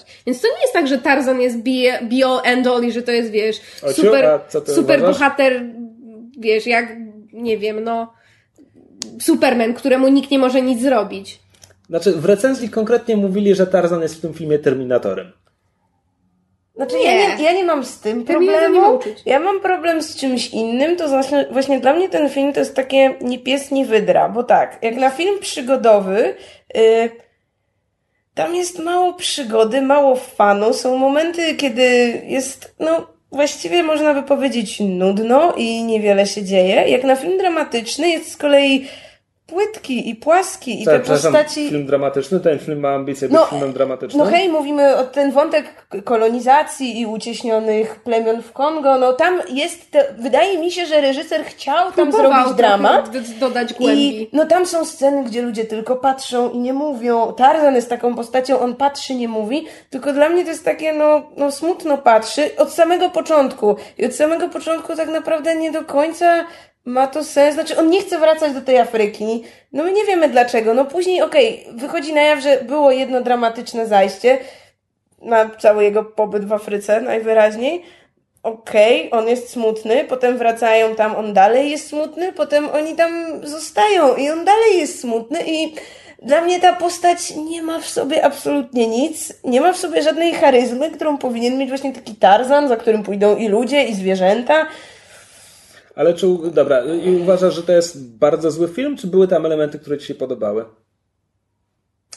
To Choć znaczy... jeden albo dwa? Y, podobał mi się Samuel L. Jackson i podobała mi się jego postać, ale to wydaje mi się raczej zasługa Samuela L. Jacksona niż, nie wiem, scenariusza, bo ta postać, którą on gra jest po prostu, no to jest taki typ fajnej postaci, którą się lubi, o której my tak naprawdę też nie wiemy dużo, ale właśnie Samuel L. Jackson moim zdaniem swoją grą gdzieś tam jakby dopowiada sporo do tej postaci, czego nie ma w scenariuszu i on sobie radzi sam. Pozostali... Yy, no, okay, nie to... jestem w stanie powiedzieć o tych postaciach nic ponad też właśnie jedną cechę, a bawiłam się gorzej niż na Dniu Niepodległości. Okej. Okay. Pytanie pomocnicze. Poleciłabyś ten film komukolwiek, czy musiałabyś zmyślać powody? musiałabym zmyślać powody, bo na dobitkę CGI moim zdaniem jest bardzo złe. O, jest koszmarne, to, każdy, to w zwiastunach było widać. Może w filmie jest lepsze, ale każdy, kto widział nowe planety małp, wie, jak powinny wyglądać małpy. W tym filmie pokazują nam, jak nie powinny wyglądać małpy, bo one. Ja nie wiem, czy ktoś ten film widział. No ja, ja, ja pamiętam tę koszmarną kalkomanię antylop ze zwiastuna, które po prostu przepełdzają, jakby je w pęcie kopiowali. A Jak... byłaś na 2D czy na, Na 3D? 3D. Byłam na 3D, bo godzinowo oczywiście 3D w najlepszych godzinach, więc tak trochę z To przymusu. dziwne, bo ja też widziałam film w 3D i właśnie miałam wrażenie, że dzięki 3D te jakby efekty mnie, znaczy mnie to CGI bardzo bolało w trailerze i nawet pisałam o tym na fejsie, bo byłam po prostu w ciężkim szoku, dlatego że w krótkim następie czasu wyszły trailer do Tarzana i do Księgi Dżungli Tak, Disneya i w tak, obu tak, było tak. widać te sztuczne Tak. zwierzęta, a ja kurde w obu tych filmach te sztuczne zwierzęta kupiłam. No właśnie, ja je kupuję w Księdze Dżungli, bo tam jest jednak ta konwencja bardziej taka, mm, nie wiem, taka komediowa, te zwierzęta są śmieszne, one mówią i tak dalej. A właśnie w Tarzanie to jest robione na poważnie. Te zwierzęta no nie mówią, są takie, no, zachowują się jak zwierzęta i tak dalej. Jest dramatyczny tam pojedynek, nawet Tarzana z y, małpami i tak dalej, i tak dalej. I w tym momencie już mnie to razi. Tak jak no, w Księdze Dżungli ja kupię śpiewającego niedźwiedzia i on może być taki sobie, tu no, no, no nie. Jakby. Znaczy, sz- Szczerze mówiąc, ja widziałem jakieś klatki z filmu, na których byłem w świecie przekonany, że nawet Skarsgård jest zrobiony w komputerze, bo ta jego muskulatura jakoś strasznie Ja dziwnie... Właśnie, widziałem wywiady i podobno niestety nie musiał do niej, musiał, Rozumiem. musiał być na diecie. Dobrze. Natomiast sporo widoków jest CGI, większość filmu była kręcona w Londynie i większość to są... A to są... znaczy widoki nawet mi się podobały. A to też tak, wszystko komputer. Tak, to opowiem coś miłego. Widoki mi się podobały. Znaczy większość, 75% przynajmniej to jest komputer. Oni tam po, pojechali na, na jakiś czas po, po, pokręcić krajobrazy w Afryce, ale bez aktorów, to tylko wszystko było na tło. Znaczy inaczej, ja się zgadzam z Ocią, że to jest film troszeczkę nie pies, nie wydra, a z drugiej strony biorąc pod uwagę, że znaczy ja kocham kino przygodowe lat 90. Właśnie filmy typu Indiana Jones, Obie Mumie, cała filmografia Somersa. Indiana Jones, lata 90. Znaczy, ja mówię o klimat, no, chodzi, Aha. a poza tym Indiana Jones to są wczesne lata 90., bo tam trzecia część była 89 czy coś takiego? Mam To takie wrażenie. są lata 90. No to są już wczesne lata 90. Klimat pozostaje ten sam. To znaczy, kino lat 80. i 90. ma więcej wspólnego niż kino lat 90., a obecne. Okej, tak. E, ewentualnie jeszcze tam wczesne 2000 pod to podpadają, bo wtedy między innymi Sommer stworzył e, właśnie swoje kino przygodowe. I ja bardzo lubię tego typu kino przygodowe, które jest właśnie z jednej strony kiczowate i, i głupiutkie, a z drugiej strony w jakiś sposób angażuje i rzeczywiście sprawia, nawet jeżeli jest głupie, to przynajmniej daje frajdę. Natomiast mam wrażenie, że, że tego typu kino, jeżeli mielibyśmy je oglądać współcześnie, nie sprawdzi się. To znaczy jakby można mieć albo taki kicz jak bibliotekarze, którzy nie mają dobrej oglądalności, bo to jest rzeczywiście nisza i to wymaga bardzo konkretnego widza typu geek nerd, który rozumie te wszystkie nawiązania, e, jest w stanie zaakceptować te beznadziejne efekty specjalne, wiesz, klasy C i, i, i, i nie przeszkadza mu ta pulpa.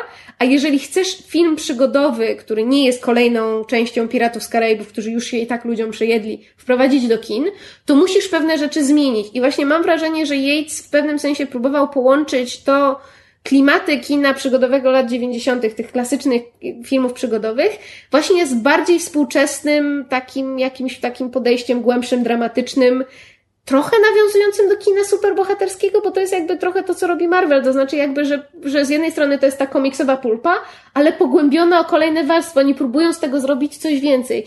I nie bez powodu mam wrażenie, że twórcy jakby mówili, że prawda, Tarzan był superbohaterem swoich czasów, tylko że nie miał żadnych, prawda, supermocy, był trochę takim Batmanem, tylko że bez pieniędzy, a za to, prawda, miał do pomocy zwierzęta i, i dżunglę.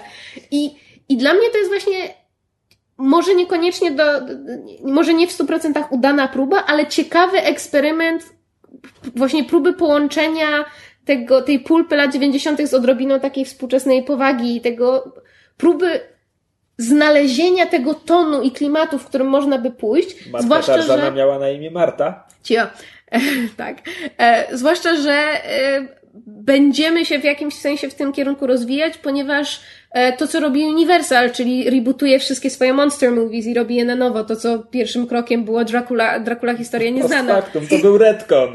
Cio, ale jakby będ, będą kolejne mumie, znaczy kolejne, I to będzie będą reboot filmy takie właśnie na poważne, z jakimś, na poważnie z takim wątkiem dramatycznym. Tak Właśnie- poważnie jak Dracula. Nie widziałam Drakuli. Och, nie wiesz, co nie wiesz, co straciłaś. straciłeś. Ale Krzysiek, bo zadałeś pytanie, czy, znaczy Ocia chyba zadała pytanie, czy będziemy szli w kierunku powagi. Tak. Nie wiadomo właśnie, ale wydaje mi się, że to, co Yates zrobił jest nawet jeżeli nie kropie, krokiem w dobrym kierunku, to kro, krokiem ważnym, który trzeba było zrobić, żeby właśnie móc znaleźć ten, ten kierunek. W każdym razie ja pokładam bardzo duże nadzieje w tym reboocie Mumii. Jeżeli on będzie podobny do tego Tarzana, będę przynajmniej zadowolona. Jeżeli będą próbowali to przesterować bardziej w stronę kina lat 90., zobaczyć, czy to się sprzeda. Moim zdaniem mogłoby, bo w ludziach odżywa teraz nostalgia właśnie za latami 90. i mogłoby to się sprzedać, to będę w niebo wzięta, bo ja uważam, że pierwsze dwie mumie są absolutnie bezbłędne pod względem. Nie, ja kocham obie mumie. Są Dru- bez, druga- bezbłędne pod względem rozrywki. Druga okrutnie polega na callbackach do pierwszego filmu. Jest ich tak strasznie dużo i są tak strasznie nieśmieszne. Ja lubię obie części i nie dam sobie wmówić, e, że ja są lubię złe. pierwszą. Natomiast e, jeżeli. Przepraszam, czy trzecią też robił Summers? Grobowiec Króla Smoka. Właśnie nie Bo pamiętam. to był. To, był, nie, był dobry film. Ale Sommer zrobił jeszcze parę innych fajnych rzeczy. Pomijam, że Van Helsinga zrobił jeszcze pierwsze, pierwsze G.I. Joe, który jest very watchable movie. Zrobił od Tomasa, który jest bardzo fajny. Moją ukochaną Księgę Dżungli z 94. Przygody Hakafina. Jeśli chodzi o mieszanie, znaczy o, jeśli o, chodzi o kino przygodowe i robienie na przykład filmów, które mają klimaty horrorowe, ale są z humorem, czyli na przykład Van Helsing i od Thomas, Sommers bardzo fajnie łączy gatunki. Van Helsing nie ma klimatu horrorowego. Mumię ci uznam. Mumia ma zaskakująco Tak, pierwsza, pierwsza rzeczywiście. E, dwójka to tam już trochę, trochę to olali. E, no ale w sensie horrorowe w tym sensie, że korzysta z pewnych, powiedzmy, prawda, postaci i klisz e, horrorów. I znaczy, to, czego się boję najbardziej, to jest to, że wszyscy pod względem kina przygodowego wszyscy będą stara, starali się pójść jeszcze bardziej w stronę powagi, to znaczy w stronę- stronę takiego mroku typu, prawda, DC, Batman v Superman.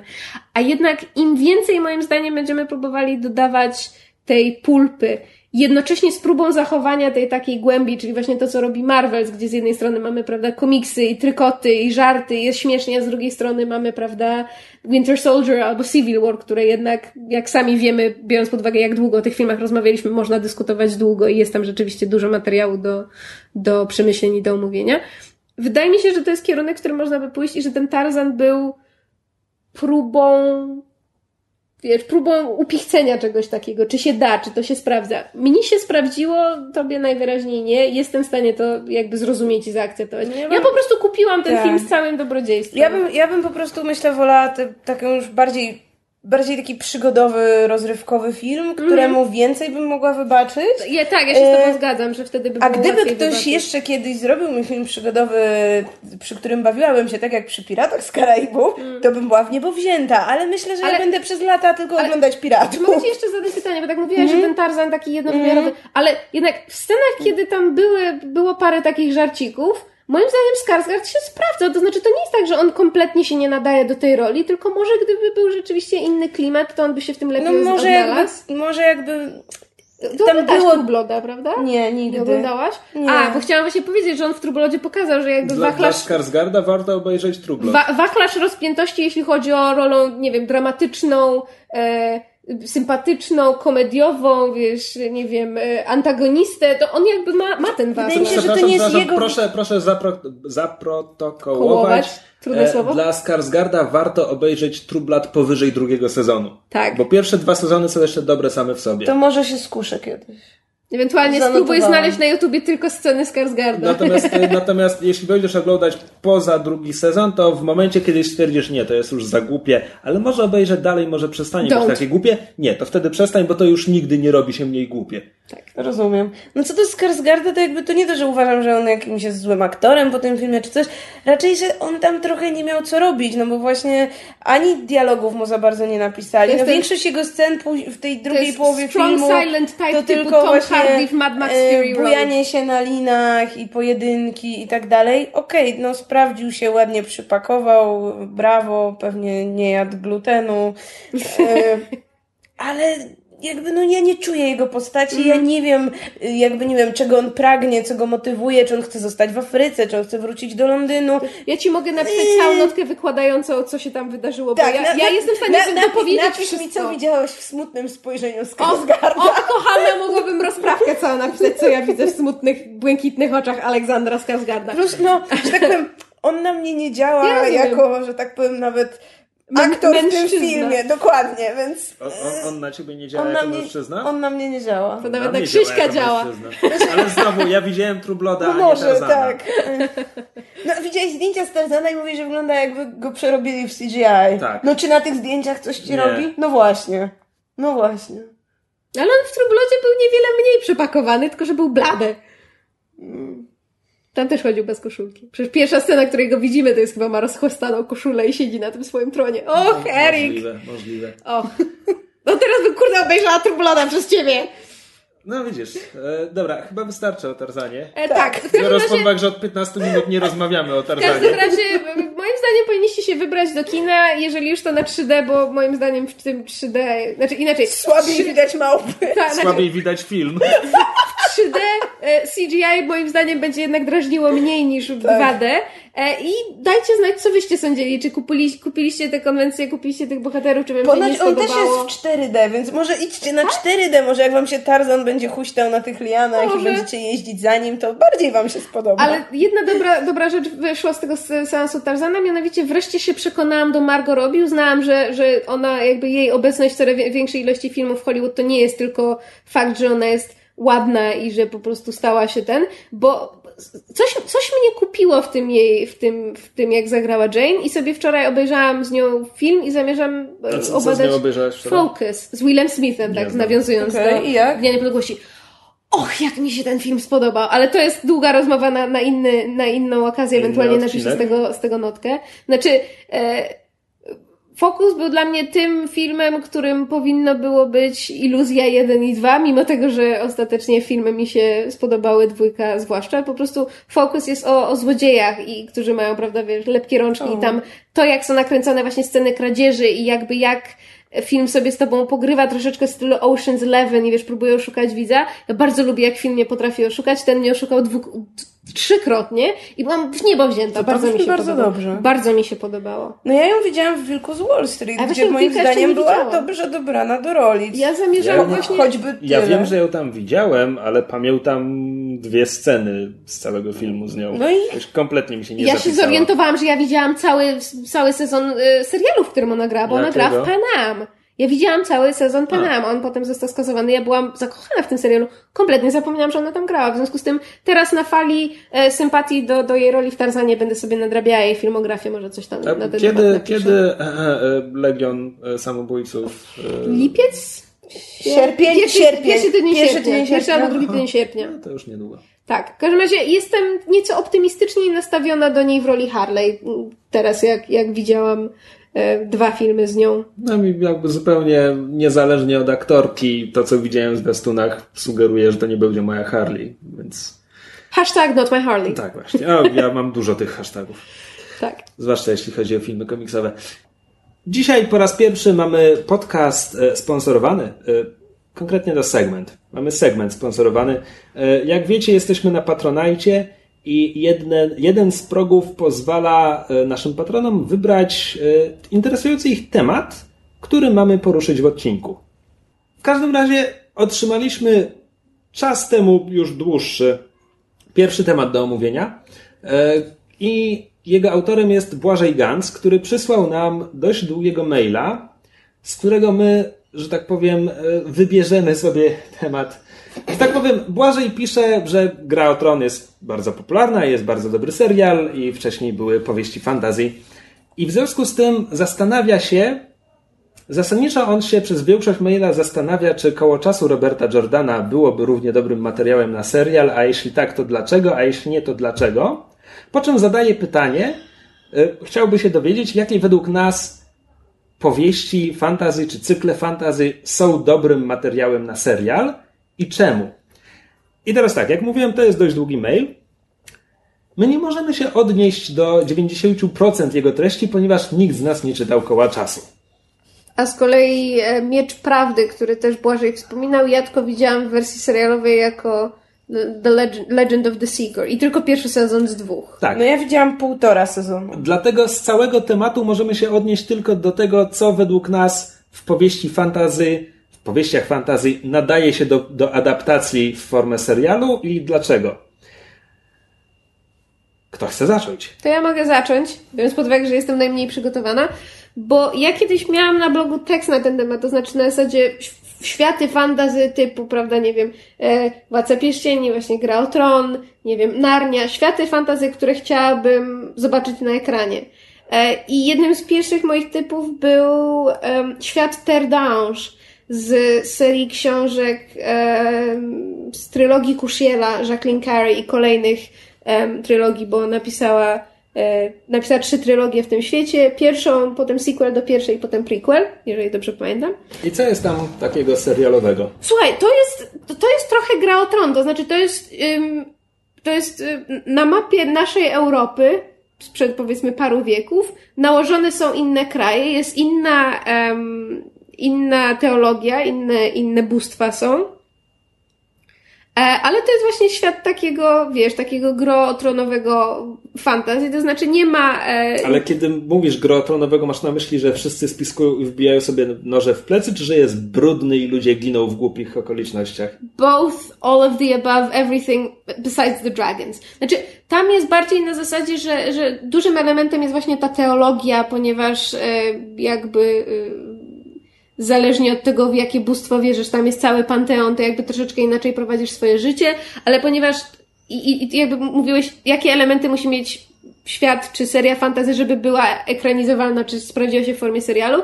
Dlaczego nawiązałam do gry o Bo są moim zdaniem dwa elementy, które nie są konieczne, ale na pewno są mile widziane i na pewno sprawdzają się w formie serialu, bo można je prowadzić przez wiele odcinków. Pierwszy to jest podróże, czyli zwiedzanie tego świata, a w, terda, w, w, w, w, trylogii, w trylogii Kushiela jest tego, bo podróżujemy po całej tej Europie, potem podróżujemy, podróżujemy też do ichniej Wielkiej Brytanii, podróżujemy potem na ichni e, Bliski i Dalszy Wschód, a potem podróżujemy do ichniej Afryki, więc widzieliśmy cały duży teren. Um, I przede wszystkim są intrygi i spiski, bo to się dzieje teoretycznie w świecie kurtyzan, ale w związku z tym, ponieważ wiadomo, że kurtyzany są wynajmowane przez e, ludzi różnych proweniencji, z różnych szczebli, prawda, e, społeczeństwa, w związku z tym mamy, mamy dwór królewski, mamy intrygi i spiski na dworze, mamy intrygi i spiski w, w tych domach kurtyzan, bo każdy, to jest cała właściwie taka społeczność kurtyzan, gdzie każdy dom ma inną specjalność, są, prawda, e, domy, które się specjalizują w e, dawaniu przyjemności poprzez ból albo odbieraniu, e, nie wiem, przyjemność poprzez taniec, e, przyjemność w leczeniu. No to jakby są różne, e, różne elementy, to jest wszystko właśnie teologicznie tak tam splecione. Nic nigdy nie przebije gry Planescape Torment, gdzie jest dom intelektualnych rozkoszy. A tam też jest. Gdzie żeby, przychodzisz, żeby podyskutować z kurtyzanami. Kurtyzami? Pięknie. Fantastycznie. Spuś, spuszczamy kurtyzany. Ale żeby, żeby podyskutować z nimi o filozofii, zagrać jest szachy. Taki, jest taki dom, jest taki dom. E, tam chyba jest, ich jest 12, więc wszystkie potrzeby można, że tak powiem, spełnić. E, no i jest, jest cały właśnie ten aspekt e, teologii, bo tam się okazuje, że, że e, w ogóle poznajemy, poznajemy ichnią tamtego świata wersję um, um, narodu wybranego Jeszui, czyli jakby, prawda, Żydów i, i ich, ich z kolei teologia też się w to wszystko wplątuje. No i, i tam mamy, prawda, złych, złych najeźdźców, prawda, z nie, takich ni to, ni to wikingów, ni to e, ten, e, nor, nie Normandów. Normanów? Normanów? Może Normanów? Może o to słowo mi chodzi. E, którzy, którzy najeżdżają tę te, te naszą Europę. Mamy, prawda, szacha perskiego, który tam knowa ze złymi mocami, więc tam są aspekty e, magii, jakichś mocy podnatura- ponadnaturalnych, ale nie jest to... Um, znaczy, nie, nie jest to taka, wiesz, nigdy tego nie interpretowałem jako takiej, wiesz, magii, która, jak, jaka jest na przykład w, e, w, we Władcy Pierścieni, tylko bardziej właśnie taka, jakaś związana z, ja cały czas mówię o tej teologii właśnie z tym, to jest, po prostu autorka stworzyła własną, własną, własną mitologię i własny świat i, i owszem, on jest w, w, pod wieloma względami jakby um, odtwórczy, to jest remix, to nie jest stwarzanie czegoś od zera, no bo ona jednak się opierała, prawda, na tej, nie pamiętam, którowiecznej Europie. Słuchaj, ja mam, ja mam, trzy, mam trzy pytania i od razu ostrzegam, że jedno jest bardzo głupie. No. E, to jest Strzała Kusziela, tak? Pierwszy tom się nazywa Strzała Pierwszy tom, a cykl ma jakąś nazwę? E, trylogia Kusziela. Trylogia Kusziela. Jest potem chyba Wybranka Kusziela i nie pamiętam. co Dobra. A później jest chyba Dru- druga trylogia? Jest potem druga trylogia, potem jest trzecia trylogia, która chyba jest prequelem, albo z kolei opowiada losy postaci, wiesz, 100 czy 200 lat Dobra, później. drugie pytanie. Jak nazywa się autorka? Jacqueline Carey. Jacqueline Carey, tak mi się wydawało. I trzecie pytanie, i ostrzegam, że to jest to bardzo głupie, e, bo tak jak ty o tym opowiadasz, to brzmi całkiem interesująco. Natomiast ja to miałem w rękach wiele razy, bo to zalega w księgarniach w całej Polsce. Tak, w Dodolu. I za każdym razem, kiedy miałem to w rękach, byłem przekonany, że to są jakieś popłuczyny po Annie Rice. Bo to jest jakoś tak wydane. Tak, to jest specyficznie wydane. Powiem ci tak, to nie jest wybitna literatura, to nie jest gra o tron. Znaczy, abstrahując od, abstrahując od dyskusji na temat tego, jak wybitna jest gra o tron. E, sprzedaje się dobrze, jest czytana przez wielu ludzi. E, przez... Każda książka mogłaby być Mniej. o połowę krótsza. Tak. E, natomiast to jest, to jest takie, to jest takie high, romantyczne high fantasy, y, gdybym chciała powiedzieć bardzo obraźliwie, dla kobiet nazwałabym to. E, I to jest trochę takie, wiesz, ludzie to czasami się śmieją, że o, że to było, wiesz, Fifty Shades of Grey, zanim było Fifty Shades of Grey, bo tam główna bohaterka jest kurtyzaną, która jest właśnie wybranką tego boga Kushiela, który jest jakby bogiem, którego moc. Moc polega na tym, że, że, że, że nasza bohaterka czerpie przyjemność głównie przez ból, przez cierpienie. E, i, I w związku z tym tam jest sporo scen erotycznych, co jej, jak wiemy w serialach fantasy też się zawsze sprawdza. I jest sporo walk i, i imponujących em, em, bitew i walk na miecze w stylu, wiesz, Wiedźmina, bo tam jej ukochany em, dziewiczy e, em, e, żołnierz do wynajęcia jest rycerzem właśnie, który ma w ogóle, wiesz, niesamowity styl walki, był szkolony przez jakimś, tak nie pamiętam, mnichów czy coś Okej, takiego. teraz zaczynam tracić zainteresowanie. No właśnie, bo to jest, to jest amalgam takich wielu różnych wpływów i światów i to jest, to jest pod wieloma względami kiczowate i zresztą bardzo wiele ludzi, bardzo wiele, nie wiem, na przykład bloge, blogerów e, książkowych czy literackich się bardzo z tej serii wyśmiewa i, i kochają wytykać wszystkie właśnie, wiesz, głupoty na zasadzie, że cały cykl jest o dziewczynie, która czerpie przyjemność z, bólu, żeby żebyśmy mogli czytać, jak oni się nad nią znęcają i że to jest takie wzniosłe i tak dalej. But damn it, it works. Ja przeczytałam trzy tomy, kupiłam czwarty i czekam aż Mag wyda polskie tłumaczenie piątego, bo ja tę serię zaczęłam czytać po polsku i cholera jasna zamierzam ją skończyć czytać po polsku. Tylko, że Mag wydaje tomy w odstępie, nie wiem, siedmiu lat?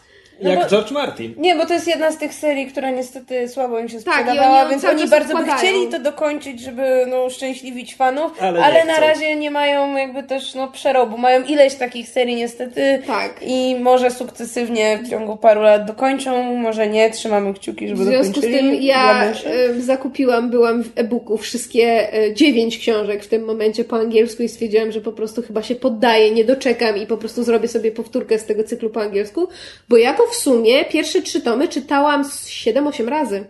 I to tak Wow. znaczy nie raz po razie, tylko tak raz na e, rok, bo ja nie pamiętam, w w którym momencie ja te książki przeczytałam, ale będzie z 10 lat temu, bo chyba w wakacje tuż po maturze sobie kupiłam pierwszy tom i kupiłam go na zasadzie mieć czy, grube czytadło nad morze, które będę czytała po kawałku. Pochłonęłam to w trzy dni, po czym za fraki wzięłam moich znajomych i żeśmy z Rewy pojechali prosto do Trójmiasta, żebym mogła e, kupić kolejne dwa tomy. Obeszłam chyba z siedem księgarni, żeby znaleźć, bo wtedy to nie leżało w każdym Dodalusie jeszcze, bo to dopiero wtedy wyszło.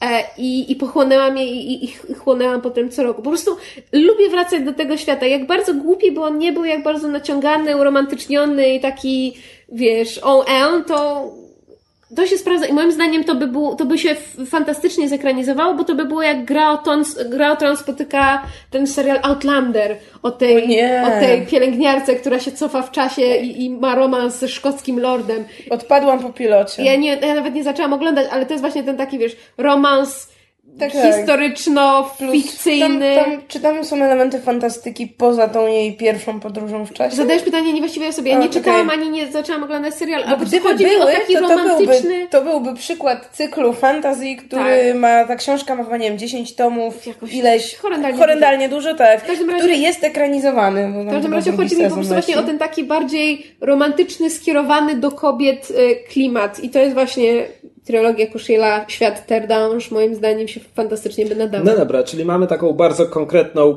propozycję, co według Ciebie byłoby dobrym serialem. Ja Znaczy chciałbym- inaczej, mówię, to jest kwestia podróżowania, to jest kwestia spisków i intrygi politycznych, to jest kwestia prze, przekroju przez społeczeństwo, to jest kwestia intrygującej teologii, która się jest z wieloma aspektami tego świata związana, jest troszeczkę seksu to spice it up, są walki dla tych, którzy lubią walki. Troszeczkę, bo jak mi to opisywałaś, to nie brzmiało jak troszeczkę. Bo to, bo, ale bo to nie jest tak, że to jest na każdej stronie za przeproszeniem jest, wiesz, tak, tylko no, O tak, o tak. Ja rozumiem, że teraz nagrywamy dubbing do filmu porno. Audiobook. E, ta- Tam to nie są sceny, em, to nie są sceny, że tak powiem, em, em, jakby to nazwać. To nie jest Fifty Shades of Grey w tym sensie, że to nie jest napisane em, bezpośrednio i wulgarnie, to jest właśnie to takie bardziej romantycznie. Może nie wsunął swoją jadejtową dzidę w jej pulsujące źródełko rozkoszy, but sort of in that area. Jest tak bardzo raczej poetycko i, i, i, i nawet te, te, te opisy tego bólu, który ona e, przeżywa i który jest jej sprawiany, te wszystkie e, tam procedury masochistyczne i sadomasochistyczne, które nam odchodzą, to wszystko jest jednak z takim, z taką wzniosłością i romantyzmem opisywane, co jest trochę kuriozalne, ale w tym świecie działa. Więc to też nie jest tak, że, że wiesz, że tego seksu jest jakoś strasznie dużo, tylko że on jest... Um, wszyscy go bardzo przeżywają emocjonalnie. Natomiast ja chciałem z Ciebie porozmawiać, bo kiedy powiedziałem Ci, jaki Ze mamy... mną nie. Ty już się wygadałaś. Fuck you. Ponieważ kiedy powiedziałem Ci, jaki mamy temat, Ty rzuciłaś uwagę, że, że w ogóle jedyne fantazy, które jest adaptowane, to jest to bardzo wysokobudżetowe, epickie. Y, w- Ja sobie przejrzałam sobie listę seriali tak fantasy właśnie na podstawie cykli książek, które mieliśmy i seriali, które były kiedyś zostały zakończone, no to fak- to znalazłam tylko Legend of the Seeker. To jest serial, który doczekał się dwóch sezonów, każdy sezon 22 odcinki. Na podstawie serii książek Terego Terego Goodkinga. Goodkinga e, cykl nazywa się Miecz Prawdy e, i jakby Ale- sezon... Ale wymieniasz to jako kontrprzykład do tego, że to, że to nie jest bardzo Nie, epickie? Czy... Czekaj, nie, Inaczej- zmierzam do czegoś, jak mi dasz powiedzieć, to, wiesz się do czego zmierzam. I chodzi mi o to, że to jest e, serial, który miał tylko dwa sezony, e, nie był szczególnie atrakcyjny. Znaczy to było takie epickie, jest- właśnie high fantasy. Ale to jest poziom Kseny. Tak, z wybrańcem i tak dalej, i tak dalej. Yy, pełne kiczu, zawsze wiemy, że wszystko się dobrze skończy i tak dalej, i tak dalej. I, to, I mieliśmy tylko to, a potem mieliśmy grę o tron. I w trakcie gry o tron ewentualnie jeszcze jakieś próby. I ja zmierzam do tego, Ale że to, i, i między tym a tym nie, ma, nie było żadnych e, seriali? seriali fantazy Znaczy, na podstawie mieliśmy- długich cykli książek Teraz mamy Shannarę. No teraz mamy, ale mam na myśli przed grą Tak. o tron. Było no to tego przed bardzo grą o tron znalazłam jeden przykład. Jakby Więc takiego stricte, stricte fantasy, bo by, było, były różne takie seriale, które miały elementy fantasy, no ale na przykład y, pamiętam, ale to chyba... Dobra, Znaczy, nieważne to się Nie, nie, no bo to trochę, trochę zależy od tego, jeśli trzymamy się tylko, że serial to koniecznie musi oznaczać x odcinków. No, Gra o Tron ma tylko 10 na sezon.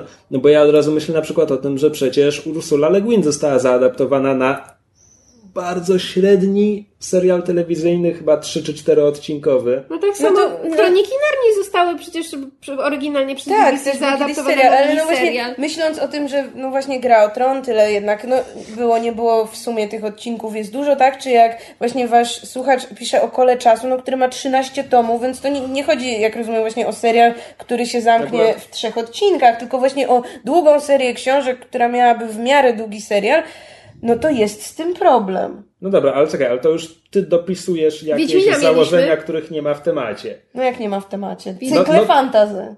Nie, ogólnie fantazji, Wiedźmina niekoniecznie mieliśmy. cykle. Serial fantasy. E, słuchaj, bo, ale rzecz w tym, że skoro mówimy o fantazji, która jest dobrym materiałem na serial, Wiedźmin jest fantastycznym Oczywiście. materiałem na serial. Oczywiście, że bo, jest. Nieodżałowanie dobry. Bo, bo Wiedźmin jest westernowym kowbojem, który przyjeżdża znikąd, rozwiązuje miejscowy problem, I- zazwyczaj wbrew swojej woli, i odjeżdża. Wsiną dal. I to jest idealny na zamknięte Znaczy, historie. W opowiadaniach. Bo saga to już... No tak, ale. Saga wie- jest gra o tron, Ale tak. wiesz, co ja myślę o sadze. Ja wiem. E, I Wiedźmin byłby fantastycznym serialem, gdyby zabrać się do niego porządnie. I mieć z- budżet. i Słyszysz znowu- HBO? Wcale niekoniecznie budżet. Bo, bo, bo jeśli nie masz budżetu, to po prostu nie porywasz się na smoka. Dosłownie. I nie ma problemu. Ja naprawdę nie mam dużego problemu z tym, jak Wiedźmin wyglądał. I to, jakie tam były efekty poza smokiem. Wszyscy wiemy, że smok był jaki był. To był smok na nasze Ale możliwości. wiecie, dlatego też Kushiel by się sprawdzał, bo tam w sumie tej takiej widowiskowej magii CGI jest bardzo niewiele. To jest serial o ludziach. Znaczy, to jest książka o ludziach przede wszystkim. Jakby to, to że tam Wiedźmin gania po Malborku i, i odwiedza biskupin, czy co to było, to mi kompletnie nie przeszkadza. Scenariusz, ponieważ czerpał z Sapkowskiego, to tam były dobre elementy. Nie mam Znaczy, wiele... Serial w przeciwieństwie do filmu dało się oglądać. No bo film to jest pocięte i złożone bez ładu i składu. Jakby w ogóle nie mówię o filmie. E, natomiast tam są pojedyncze odcinki, które ja autentycznie lubię. E, byłbym w niebo wzięty, gdyby ktoś to zrobił jeszcze raz. I konkretnie jako e, serial. Ja bym wolał, teraz się mówi, że, że e, Platiche i Masz e, robią Wiedźmina razem z Amerykanami i będzie budżet i amerykański scenariusz. Okej. Ja Could bym, go either way. ja bym zdecydowanie wolał, gdyby oni robili serial. Bo wydaje mi się, że zwłaszcza opowiadania są fantastycznym materiałem na serial. Albo miniserie, whatever. Tak, Odcinki w każdym razie. odcinki. Zdecydowanie odcinki. Ponieważ no to jest właśnie, biorąc przykład zupełnie in, innego medium, y, Usagi Yojimbo. Y, Stan Sakai pisze to od 30 lat i to jest znowu ten, w tym wypadku Ronin, czyli znowu ten, kto przychodzi znikąd do wioski, rozwiązuje problem, odchodzi. Wiedźmin. Usagi Yojimbo jest Wiedźminem. Y, Usłyszeliście to tu po raz pierwszy, zapewne. E, Nawet bardzo jest biały, wszystko się zgadza. Białe włosy, biały królik. No? Wow. No?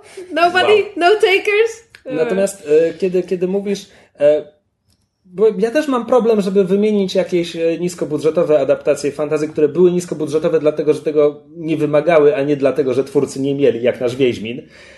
Jakby, I które były przy tym dobre, więc jakby... nie, ale nie, w sensie, bo chodzi mi, chodzi mi o adaptacje fantazji, które nie wymagałyby budżetu właśnie dlatego, że dotyczą postaci. To- To, co jest mnóstwo telewizyjnego science fiction, jest sporo dobrego telewizyjnego science fiction, nawiązać. jest sporo dobrego niskobudżetowego science fiction, które się skupia na postaciach. Fantazy nie ma tego odpowiednika. Mm. Oczywiście ja bym tu od razu dodał, że to jest częściowo problem Książek. oryginałów, książek. tak. Bo fantazy żyje tymi albo 40-tomowymi cyklami, albo tymi epickimi e, książkami, którymi można zabić człowieka. Mhm. Czasami to jest jedno i drugie, bo są ludzie, którzy robią 40 tomów wielkości Martina. Chciałem powiedzieć wielkości książki Martina, ale książka wielkości Martina też e, trochę ma sens w tym, w tym kontekście. E, I oczywiście jest dobre, dziwne fantazy, które jest o czymś innym, ale w porównaniu z science fiction jest go mało.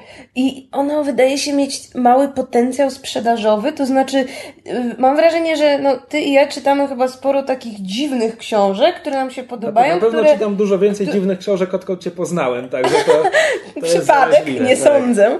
E, tylko pytanie, to są książki, o których mało kto słyszał, to są książki wydawane w niskich nakładach i jasne, ktoś mógłby z tego zrobić serial, no ale po pierwsze, to musiałoby być w jakimś sensie najpierw popularne, ktoś by musiał chcieć w to zainwestować, no o tym się jakoś tak Ale nie właśnie, mówi. bo, bo musisz Jest- zainwestować, a ja potrafię sobie wyobrazić, że ktoś czyta y, dowolny baslak Miewila, czy Mhm. to będzie Żelazna Rada, czy to będzie Blizna, idzie do telewizji, nie wiem, kanał BBC 4 i powstaje serial z budżetem y, starego Star Treka lub Mhm. Doktora Who i są te wszystkie dziwne rasy, to są ludzie w gumowych maskach, bo to się wpisuje Wow, w dziwność tego świata.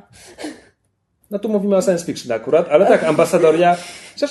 No nie, dobra, Ambasadoria potrzebuje dużo miejsca, to też powinien być serial. Wystarczyłby mini serial, ale zdecydowanie Tak, więcej BBC. staniesz jeden film. W każdym razie Mieville jest dla mnie jakby... To nie jest tak, że to jest gotowy materiał na scenariusz, bo jego książki są bardzo dziwne i tam jednak trzeba by to rozpisać na odcinki z głową. Trzeba by w to włożyć dużo myśli, ale to jest zdecydowanie materiał na niskobudżetowe fantazje. W sensie mógłby być. Potrafię to sobie wyobrazić, ponieważ tam wartość nie tkwi w tym spektaklu, w tym, że tam są 40 tysięcy nieumarłych zombie, którzy podchodzą pod 300-metrowy mur z lodu. Nie, po prostu są tam świetne postaci i pomysły. I do tego nie potrzeba budżetu. Tylko nikt tego nie robi. I, Znaczy i czemu inaczej, nikt tego nie wiesz robi? co? Robi się takie mniej, znaczy nazwijmy to nie niskobudżetowe, ale mniej budżetowe fantasy, bo tutaj, że mnie zresztą napomknęło o kronikach Shannary, które chyba żadna z nas nie obejrzała I ostatecznie. nie obejrzy. Znaczy ja nie obejrzę. Ja, ja może kiedyś dam szansę, natomiast inna rzecz, która również e, ostatnio była i nie pamiętam, czy dostanie drugi sezon, czy nie, em, Shadowhunters. Które ponoć jest tak fatalne, że nawet miłośnicy konwencji nie są w stanie tego Przepraszam, oglądać. co to za konwencja? To jest y, Young Young, Adult. Ale gdzie właśnie- są wampiry i wilkołaki, jest jakieś dziwne Anioły, demony, wszystko. anioły, demony. Był, był film najpierw, był, bo to oczywiście Tak. jest książkowa tam seria, która chyba najpierw była trylogią, potem było tego więcej. O, to kochana, Dary, tego jest o- Dary Anioła Miasto Kości, to Tak, to? Cassandry A czekaj, to Shadowhunters to są te bary anioła i tak dalej? Tak, Tak. i najpierw był film, a potem stwierdzili, że zrobią to jeszcze raz w formie serialu. No i ten serial jest ponoć jeszcze gorszy niż ten film. Co jest dużo... Dużym osiągnięciem. Znaczy inaczej, film był lepszy niż książki, z których ja przeczytałam cztery i nigdy nie odzyskam tego miesiąca życia. Ja nie rozumiem fenomenu tych książek, a czytam dużo Young Adult, więc Tak, więc to, powinnam. to coś już znaczy. Tak, natomiast y, serial, y, serial, y, serial nie jest dobry i nie ma dużej oglądalności, natomiast ma swoich zagorzałych miłośników. No ja dobra, na pewno dam mu szansę. ma. Natomiast o co chodzi, do czego dążyłam wspominając o Shadowhunters i o Shannara Chronicles, bo Kroniki Shannara książki to chyba nie jest y, Young Adult, to są fantasy, to jest seria fantasy. Terry Brooks, tak. Tak. To jest książek. Natomiast um, Cassandra Clare to jest wybitnie Young Adult, natomiast obie książki zostały zaadaptowane jako seriale Young Adult. Mhm. Kroniki Shannary są serialem młodzieżowym. To chyba MTV robi zresztą. Chyba tak. I to jest właśnie ten kierunek, w którym idziemy. To znaczy Teen Wolf chociażby. E, Abstrahując, że to nie jest seria książek, no ale prawda, Mogłaby powstała na, być. ale mogłaby być. Powstała na, na, na pierwszym wzorze Pamiętniki Wampirów. To są Buffy? Buffy. To są seriale, było nie było fantazy. Robione wcale nie dużym budżetem. Oryginalne fantazy, jakby oryginalne seriale jak najbardziej. Po prostu chodzi mi o to, jakby nie wziął to ich, ich z książek. E, Ale nie dlatego mówię właśnie o, o Szanarze i o. No tak, ale, ale dorzucamy do tego jakby Buffy. Tak, tylko że chodzi mi właśnie o, o styl, o, o, o wiesz, o te ni, nie nisko, tylko niżej budżetowe seriale, mniejsze. I to nie jest tak, że one kompletnie nie powstają.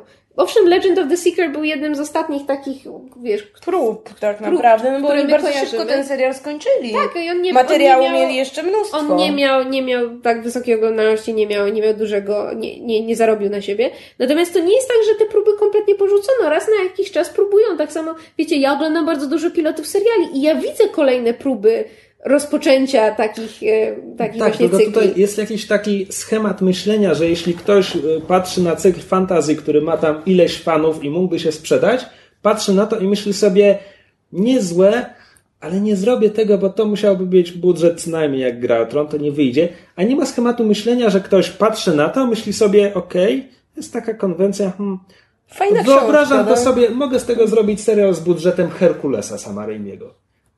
Ale właśnie, znaczy inaczej, moim zdaniem Shadowhunters może niekoniecznie, bo oni tam mieli zbyt duże ambicje, ale Shannara Chronicles wydaje mi się, że był wyjściowo serialem powstającym z myślą pod tytułem wiecie co, nakręćmy serial fantasy, który ma właśnie budżet i klimat trochę Herkulesa. To znaczy z jednej strony traktujmy ten świat poważnie, ale z drugiej strony nie traktujmy naszego widza jak idiotę, on wie, że prawda, tam nie wiem, uszy elfie uszy bohatera są gumowe, że tam ten miecz jest z plastiku, a to miasto to jest tak, prawda, matte painting w CGI, to takie trochę gorszej jakości. Tak, tylko właśnie czemu te seriale, które już robią, to jest ciągle mielenie tego high fantasy i tak dalej, a właśnie gdzie są te, gdzie jest to bardziej niszowe fantasy? Bo, bo mam, znaczy mam wrażenie, że to polega trochę na tym, że z jakiegoś powodu pokutuje przeświadczenie, że jeżeli mamy robić serial o ludziach, to, To musimy... science fiction. Znaczy tak, albo science fiction, albo realnie, w sensie let's do Mm. a drama, po prostu stricte drama. A jeżeli już wprowadzamy element jakiegoś, wiesz, nierealności, jakiegoś fantazy, że ludzie nie kupią odrobiny, tak, musi być elf wszystko, musi być high tak. fantasy, muszą kupić, jeżeli już mają kupić, wiesz, to, to, to, to, to Zoto z całym dobrodziejstwem inwentarza, wiesz, nie po prostu dwie fretki, tylko słonia, żyrafę i latającą czy zebrę. no. któraś z Was kojarzy cykl powieści um, Akta Dresdena? Tak. Tak. Harry Dresden Znaczy Files? kojarzę, nie Kojarzę. czytałam. Kojarzę, nie czytałem, ja mam tak samo. Był Był, serial. serial. Czy któraś z Was... Tam grał komisarz Lance. Tam grał najlepszy aktor Zaroła, główną rolę. Nie, ale wie- I- wiem o serialu. I, I szczerze mówiąc, to jest powód, dla którego ja chciałbym obejrzeć przynajmniej parę To jest odcinków. urban fantasy, przynajmniej Tak, książki, tak. takie kryminalne, zamknięte historie. No, detektyw w mieście. Taki chandlerowski Swoją detektyw, drogą, biorąc pod uwagę, jak dobrze sobie nadal w telewizji radzą procedura, procedurale i jak dobrze na rynku książek radzą sobie wszelkie odmiany i popłuczyny po e, urban fantasy albo paranormal romance, to ja jestem naprawdę zdziwiona, że nie mamy więcej ty, tego typu seriali i pójścia właśnie w tę stronę niskobudżetowej fantazy. Ghost Whisperer nie było? Było, ale to, był, to, to, to było w ogóle zero budżetu, bo oni tam ten duchy, to, to w ogóle było, wiesz, Czekaj, ale Natomiast człowiek bar- bardzo, ładnie, bardzo ładnie mi podprowadziłaś, bo od lat e, powstaje serial i powstać nie może, z którym ja wiążę bardzo duże e, e, nadzieje. Właśnie dla, liczę na to, że dostanę mały, tani brytyjski serial z dobrym scenariuszem, ponieważ e, Pratchett jest adaptowany na serial, a bardzo konkretnie cykl o Straży Miejskiej jest adaptowany No na tak. serial, który ma wpisane jakby w swój kod genetyczny po, policyjny procedural. Więc jest jakby idealny do bycia serialem. Tylko, no, po śmierci Terego jego, jego córka Riana mówiła, że no, będę próbowała doprowadzić projekty taty do końca. Tak, wciąż pracujemy nad serialem. Od chyba 8 lat pracują nad tym serialem, więc jakby nie, nie siedzę na, na skraju y, tej wygodnej kanapy w No oczekiwaniu. ale, ale dostaniemy. Czy to ja mówię serial amerykańskich bogów? Czy Tak, nie? Game of- Serial. Tak, jest, jest, jest No to to jest, stacja Stars. We could call it fantasy, Znaczy, amerykańscy bogowie są o tyle dobrym materiałem na serial, że to jest y, powieść drogi, więc tam jest bardzo dużo mniejszych epizodów. Mhm. Do tego stopnia, że Gaiman wrzuca swojego bohatera do małego amerykańskiego miasteczka na ćwierć książki, jeśli nie więcej, i on po prostu tam siedzi i rozwiązuje zagadkę kryminalną przez całą zimę. E, Cały sezon se serialu widzę w tym momencie. A w ogóle jakie są plany? Amerykańscy bogowie to ma być jeden sezon i, i skończyliśmy? Czy, czy to Szczerze jest... nie wiem, nie, nie Ja patrzyłam. też nie wiem. Ja też nie wiem, Jestem ale bardzo jak, jak Stars, no to raczej jeśli już, to parę sezonów Czy- dosłownie, A nie to wiem. Stars robi? To Stars robi. Kamil, 80%. Kamil dzisiaj mówił, że ktoś kupił Stars, nie Warner. Warner? Universal? Ktoś dzisiaj za, nie wiem, 4,5 miliarda, 6,5 miliarda kupił Stars. W każdym razie robi to bieda HBO. Znaczy inaczej, moim zdaniem Stars ma tę przewagę nad HBO, że Stars nie pozwala swoim serialom się zasiedzieć. To Tak, znaczy, tam to współpracują twórcy, którzy mówią, słuchajcie, chcę zrobić serial na, nie wiem, 3-4 sezony and they don't overstay their welcome. Czyli jeżeli e, amerykański bogów robi Stars, to jest nadzieja, że zrobią ponad, Tyle, ponad jednosezonowe, sobie. ale mają po prostu, wiesz, że mają konkretny plan, zrobimy na przykład trzy sezony, opowiemy całość i tego się będą trzymać. Nieważne jaką popularność osiągnie serial, nie będą tego prze, przesuwali nieskończenie, wiesz, w, w przyszłość, tak jak Supernatural, przepraszam. Tak a propos niskobudżetowych seriali fantazy. Ech, no tak. Cóż, a nie wiem, czy dotarliśmy do jakiegoś morału. Też chyba żadnego, ale żeśmy sobie Tak, bardzo miło żeby morał do twórców. Wszyscy twórcy, którzy tego słuchają, Czytajcie czytaj, dziwne czytajcie fantazy. dziwne fantazy i idźcie z tym do BBC. Tak, zdecydowanie. E, Ewentualnie do mniejszych kablowych stacji amerykańskich albo australijskich, jak Stars. e, No proszę, czyli, czyli nawet mamy morał, więc e, mam nadzieję, że Błażej będzie zadowolony z nas. A ja podsumuję to tylko tym, że abstrahując od książek, jestem bardzo ciekawa, co zrobili z Westworld. Tak, ten zwiastun, cóż, Hmm. może. Ed Harris może być lepszym Julem Brynnerem od Jula Brynera. Znaczy, Widziałeś dla kiedyś oryginał? obsady... Właśnie nie, zamierzam. Ja widziałem. Bardzo dziwny film, ale. Natomiast muszę przeczytać książkę, dlatego że ja czytałam, e, czytałam ze dwie książki Crichton'a i w ogóle go lubię jako twórcę, natomiast em, ja chociażby dla samej obsady na pewno Westworld obejrzę, bo tam są wszyscy ludzie, których lubię. O, tak. No, więc Ale tym... to jest science fiction. Tak. Znaczy west... Science fiction, science fiction, roboty, science fiction. Przepraszam, jeśli. Nie, to nie jest spoiler, tam ludzie wiedzą, w co się pakują. Spark rozrywki z robotami przebranymi za kowbojów. To jest to pierwszy, pierwsze sceny. Tak, i jest jeszcze Tam świat to- e, średniowiecza i świat jeszcze jakiś. No tak, tak, tak. To w filmie się dziwne robi. Tak. Bardzo szybko. Tak. Wydaje mi się, że serial może się zamykać tylko w tym świecie tak. Dzikiego Zachodu Chyba- i chyba może być przez to lepszy. Tak mi się wydaje. Natomiast em, tak, ogólnie jesteśmy e, zaintrygowani tym, co było, tym, co mamy teraz i perspektywami na przyszłość. W każdym razie materiału jest dużo do To Zapowiedziałem- czerpania. po prostu motto podcastu może być. Zapo- Shut up. Czy w zapowiedziach serialowych nie ma przypadkiem od też paru ładnych lat mrocznych materii? To by było dobre na serial. Co to są mroczne materiały? E, Złoty kompas? A, To jest Co? Bo tam jest trylogia i oni chcą z tego zrobić serial i mam wrażenie, że to jest też międlone przez Brytyjczyków od Tak, paru ładnych lat tak. i jakby to wyszło, to to by było dobre. Jakby ktoś to dobrze zrobił, bo to jest naprawdę tak ciekawa koncepcja. Znaczy, zależy kogo zapytać. Fani nie lubią filmu, ja bardzo lubię. Ja film. bardzo lubię książki, nie mam nic do filmu, nie mam ani ciepłych, ani książek bardzo złych lubię. uczuć, ale książki lubię i bardzo bym chciała zobaczyć dobry serial. Mi się nie podobały, ale może miałam złe nastawienie, jakie czytałam. No nieważne. W każdym razie perspektywy są. Zobaczymy, co z tego się e, urodzi. Oby dużo dobrego. Tak, i tym optymistycznym akcentem kończymy nasz pierwszy, na pewno nie ostatni segment sponsorowany. Mamy nadzieję, że Wam się Tak, podobało. jeśli chcielibyście tak jak Błażej zamówić sobie segment, to polecamy jeszcze raz patronite.pl ukośnik myszmasz. Tam znajdziecie wszystkie informacje. E, Dziękujemy Ocean Soul za udział. Tak jest. Dzięki. E, Nasi stali słuchacze pewnie mają już to wdrukowane w mózgi, ale przypomnij, gdzie można Cię znaleźć w internecie. www.oceansoulwaw.pl O, Znakomicie. tak. Do usłyszenia. Cześć! Słuchaliście podcastu Myszmasz. Możecie nas znaleźć na myszmasz.pl lub polubić nasz fanpage na Facebooku. Możecie nam także wysłać maila na myszmaszpodcast.gmail.com Jeśli do nas napiszecie, będziemy tak... O, nie. Prawie. No, almost. Almost. Almost. Jeśli do nas napiszecie, będziemy tak szczęśliwi jak piesek z okienka.